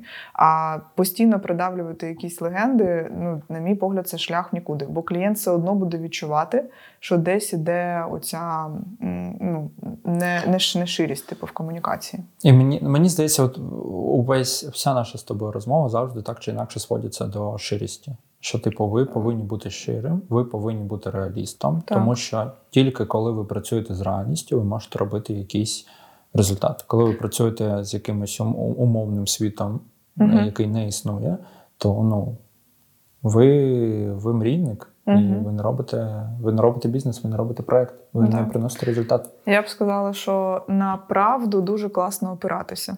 Так. Ну, коли ти стоїш на Тому реальних... факт. Так, так, коли ти стоїш на фактах, ну, типу, тобі набагато легше ввести будь-які перемови, там, е, домовлятися про щось, бо ти ти не прийшов з якимись емоціями, так. ти прийшов з фактами. І все. Тому намагайтеся, типу, звикати працювати саме от на стороні фактів. Так. Тоді буде легше. Я ще хочу е, додати в цю тему про оцінку роботи. Вимагайте, е, грубо кажучи, вимагайте, щоб у вас був періодичний вантуван з вашим менеджером. А якщо він там переносить його там чи ще щось, у вас повинен бути час з тою людиною, яка буде вас оцінювати. Ви повинні отримувати від неї фідбек. Навіть якщо ви робите свою частину роботи завжди гарно, це те, про що ми казали, гарні звіти, типу, весь процес ок. Людина повинна, ви повинні бути впевнені, що людина а, що у людини до вас немає питань, це по-перше. Uh-huh. По-друге, ви розумієте, в якому напрямку вам розвиватися. І для цього, типу, і існують, типу, one-on-one з вашим менеджером. Так. Єдине, що ми про це зараз будемо ще говорити про перспективи кар'єри, що коли ти становишся менеджером-менеджером, ти тобі може здаватися, що та він же менеджер. Ну він знає, що типу в мене тут теж багато роботи, я тут подвійну, ти ще щось. Але це ну це ні. Це, типу, повинно бути реквайрментом, що ви повинні розмовляти з вашим менеджером. Ви повинні розуміти його очікування і менеджити його експектейшени так само, як і інших стейкхолдерів, коли ви працюєте з проектами. Це якщо ми кажемо саме про вашу взаємодію з вашим менеджером в компанії, а не на проєкті. Так, я взагалі помічала. Я думаю, тут кожен менеджер помічав, що е, є така тенденція в більшості компаній, що наче усі е, ну, там, усі ролі в командах, так, вони е, це просто ролі, це наймані працівники. Так. А менеджери навіть не ну, не вищої ланки, там середньої, там і навіть нижчої ланки, це якась окрема роль, яка не потребує стільки уваги. Ну, так. Ну, типу, ми часто, е, ці люди, ну, ця роль, вона часто як та якось обділена увагою, ага. зворотнім зв'язком, вантуваними, усім цим таким. Тому я повністю з тобою згодна, що може там вимагаєте так там гостре слово, але ну, чому б ні? Е, просто кажіть, що там проактивно можна прийти к своєму керівнику і сказати, що я би хотів вантуван там раз на місяць. Якби до мене е, прийшли і сказали, що там я хочу там вантувани по графіку, я б точно ну, звернула б на це увагу як на такий прояв також професіоналізму і дорослості від людини, що вона знає, що їй потрібно для того, щоб виконувати свою роботу класно. Тому не бійтеся, ну тут просто ще додавав, що щоб розуміти е, свої там критерії ефективності, uh-huh. там все таке. Е, не бійтеся іти за зворотнім зв'язком, і також ем, якби проактивно створювати ем, ну, ем, якби. Такі свої плани, наприклад, uh-huh. якщо немає якогось процесу PDP, е, так у цього там розвитку, створіть його, намалюйте свій і погодьте з, з своїм босом це буде виглядати і професійно, і плюс ви можете тоді спиратися. Ну, коротше, тут е, взагалі класно в кар'єрі, коли ти забуваєш про дитячу позицію і просто береш собі руль. Не чому мені не зробили PDP, а ну взяв і зробив зробив тоді собі. І сам. пішов за запробував. І так. пішов запробував, і все. Ну, це, е, якщо це не щось, що болить на рівні компанії. е, бо тоді не треба робити за всю компанію. Угу. А якщо це щось, що просто тобі необхідно, ти можеш зробити це собі сам. Ну, Так. е, дякувати Богу, ти менеджер, зробити табличку, нічого складного. І я б сказав, Ну. що типу той факт, що ти просиш у людини one-on-one, це ну і vice versa круто, тому що у цієї людини завжди з тобою є канал комунікації, і я, як менеджер, який менеджить тебе, можу теж свій фідбек і свої корекції нашого шляху змінювати. Мгм. Тому ви насправді це не те, що коли я там кажу, вимагаєте, це не те, що ви такий егоїст, і типу, я точно хочу знати, що від мене тр- потребується, щоб отримати рейс.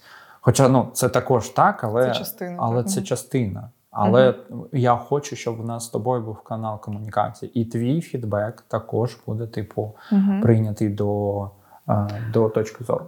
Стосовно, ти там просто сказав про підвищення так, Так. зарплати. Я б тут окремо сказала, що підвищення зарплати це завжди ваша респонсибіліті. Так. І е, найкращий спосіб робити так, щоб ваша зарплата зростала, це заявляти про те, що ви маєте намір зробити так, щоб ваша зарплата зростала. Ви хочете знати критерії, по яким в цій компанії це можливо. І не чекайте, поки прийдуть до вас. І не, ніколи не соромтесь піднімати прямо вопрос питання ЗП і знати чітку суму, яка вам необхідна. Взагалі, вміння е, оцінювати свою роботу і не боятися проговорювати і десь навіть там, можливо, вимагати якісь там Так. переглядів ЗП, е, оплат своїх овертаймів, оплат, коротше, вміння. Е, Розрулювати складні фінансові питання це одна з компетенцій менеджера. Якщо ви не можете заменеджити свою зарплату, ну почніть зі своєї зарплати, і потім вам буде легше роз- розрулювати більш складні питання На проєктах. на проєктах про великі гроші там і все таке. Так, це правда. Тому І ніхто не прийде, ніхто вас ну, не врятує. Е, так, вам звісно, що буде якийсь там, скоріш за все, перегляд ЗП, там, я там знаю, раз там на квартал чи щось таке. Але щоб цей івент пройшов більш успішно, якщо ви заздалегідь знаєте, що ви б хотіли би нестандартний ап, Так. повідомте про це за там, не знаю, за півроку і скажіть, що ваша ціль за півроку прийти на ну, такий високий ап. Як ми можемо це зробити? Ну це нереально професійно. Це круто виглядає, і ваші шанси, що ви ді- реально дойдете до цієї е, цілі, набагато вищі, ніж ви просто так. будете чекати. Потім прийшов цей асесмент, Мгм. він ще пройшов якось там незрозуміло, бо ви ніхто там не був підготовлений. Ви потім кажете, Боже, який в мене поганий менеджер. Так, Як мені не повезло. так.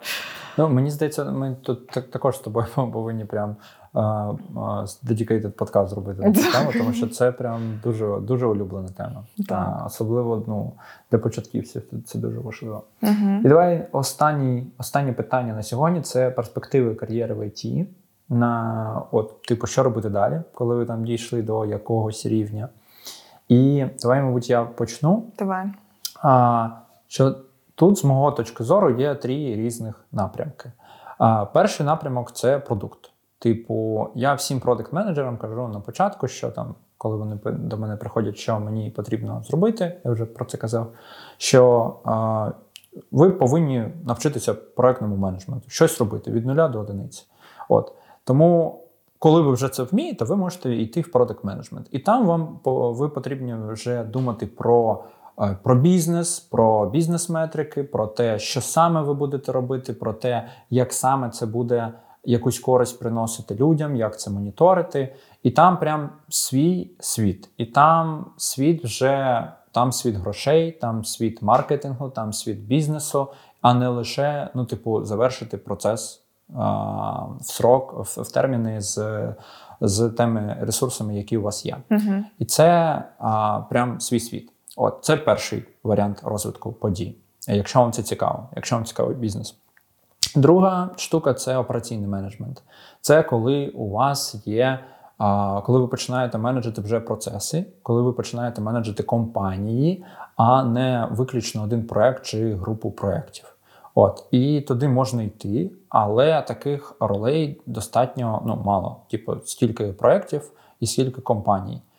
Компаній значно менше, і ваша, ваші навички і ваша сеньорність повинна бути, типу, того рівня, щоб ви це могли робити. І там а, значно інші вже KPI, там вже значно інші цілі, і там ви будете займатися вже, ну, грубо кажучи, не менеджментом людей, а менеджментом компаній і процесів.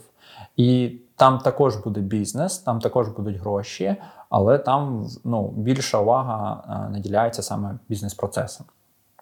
Третє це а, йти в project management, але більш сеньорний project management, коли ви менеджете групу проєктів, якийсь проєктний портфель, і ви вже починаєте на цьому етапі менеджити інших менеджерів, щоб ось ця вся махіна дійшла до якогось а, до якогось successful рівня, який вам потрібен.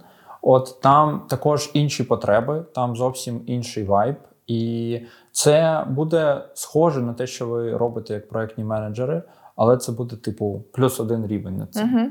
Ось. І це дуже насправді цікава штука. Ну і четверте.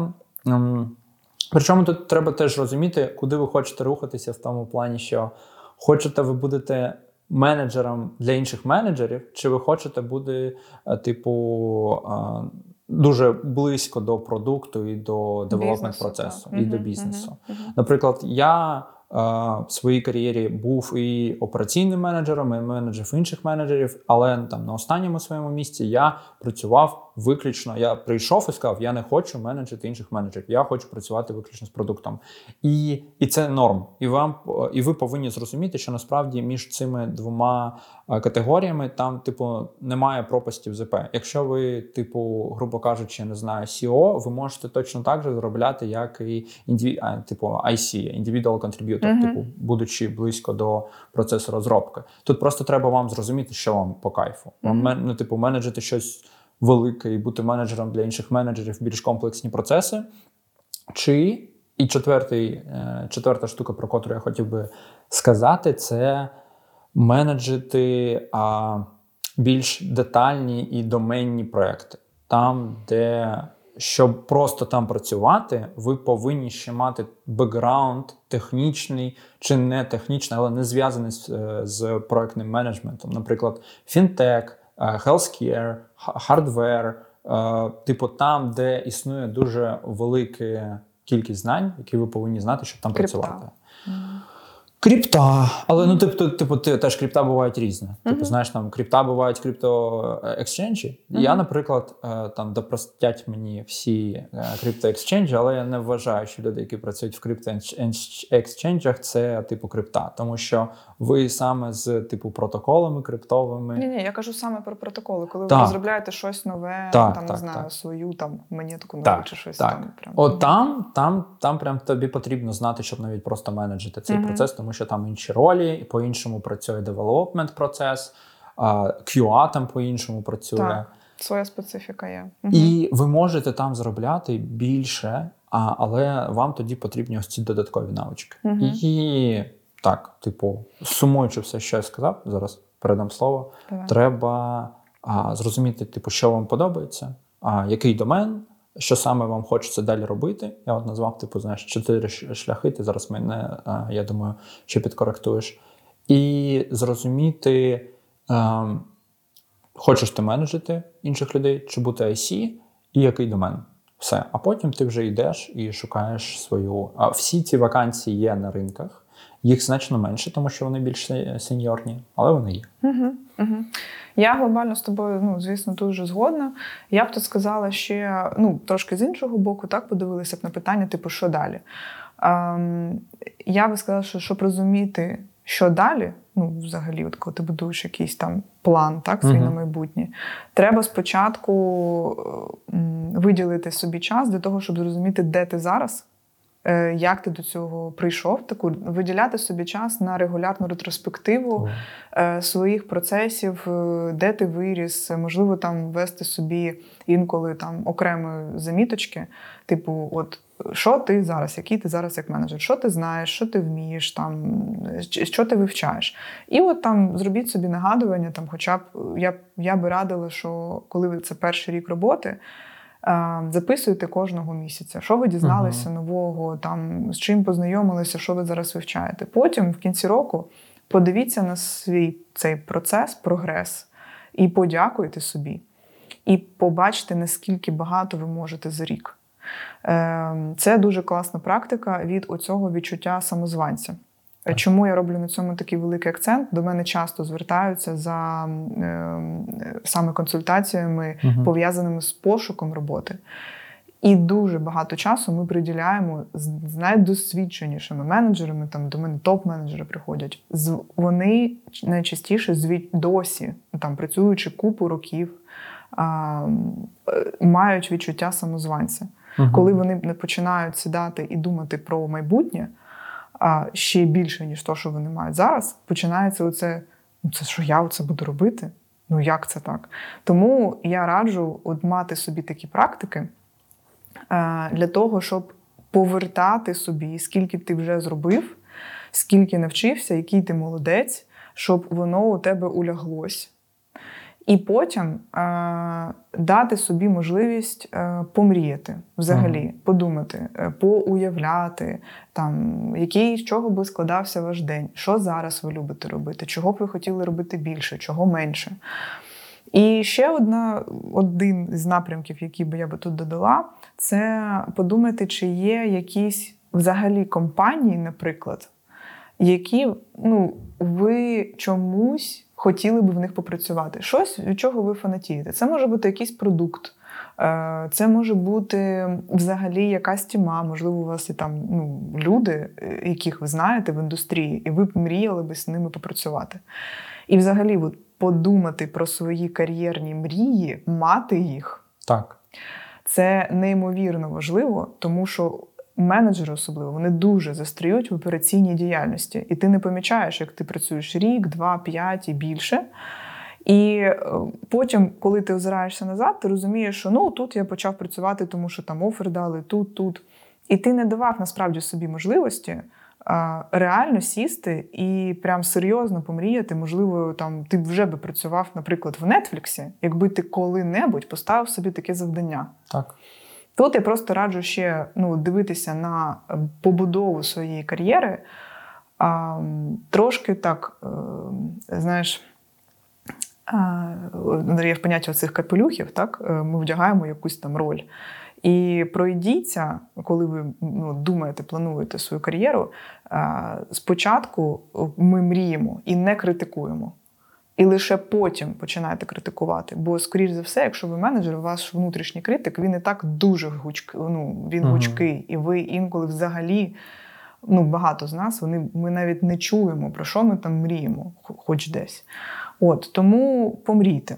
Коротше, от до цього я вела для того, щоб ваша е, ідея майбутньої вашої кар'єри вона була вам смачною і прикольною. Так. От. Тому от я хотіла, щоб люди ще. Бо в цьому питанні дуже багато болю і страху. Так. Зазвичай, коли ми а що далі? Це такий, знаєш, типу, блін. І от дуже важливо, що ти сказала, що типу не критикуйте себе. Не от, Типу, уявіть, от там, де б ви дійсно там хотіли бути. Угу. Що от на яку компанію ви дивитеся, і такі фак, от то вони роблять. Оце було б круто, так. Так. Оце було б прям топ. Тому дайте собі більш творчо подивитися на це питання. Подивіться там по LinkedIn, що зараз, які стартапи злітають і все таке. Інколи неймовірні штуки можуть трапитися просто з того, що ви так. дали собі там. Годинку подумати, пересорчити в інтернеті без критики, і ви там написали якійсь людині в LinkedIn, і ви можете отримати офер такий, про який ви навіть не уявляли. Тому подумайте ще в таку сторону. Так, 100%. Угу. Тому я думаю, на цій лірічній ноті ми будемо е, закінчувати наш подкаст. Я думаю, він видався е, більшим, е, ніж ми хотіли. Але це круто. Це круто, коли ти знаєш, що ти угу. хватаєшся за одну думку, докидаєш, так. докидаєш, докидаєш дуже багато цікавого контенту. Було прям дуже цікаво, я прям кайфанув. Я теж. І прям знаєш, ой, в мене навіть там. Такі емоції були, а, коли ми там деякі штуки проговорювали, я прям не міг такий ух, фак. А я думав, що тільки я це відчував. Ні, ні, ні. Ні, ні, це всі ми через це проходимо. Реально так. Дякую тобі, велике. Дякую тобі. Клас. Тому і дякую вам за прослуховування і побачимось. Так, бувайте. Бувайте. Пока-пока.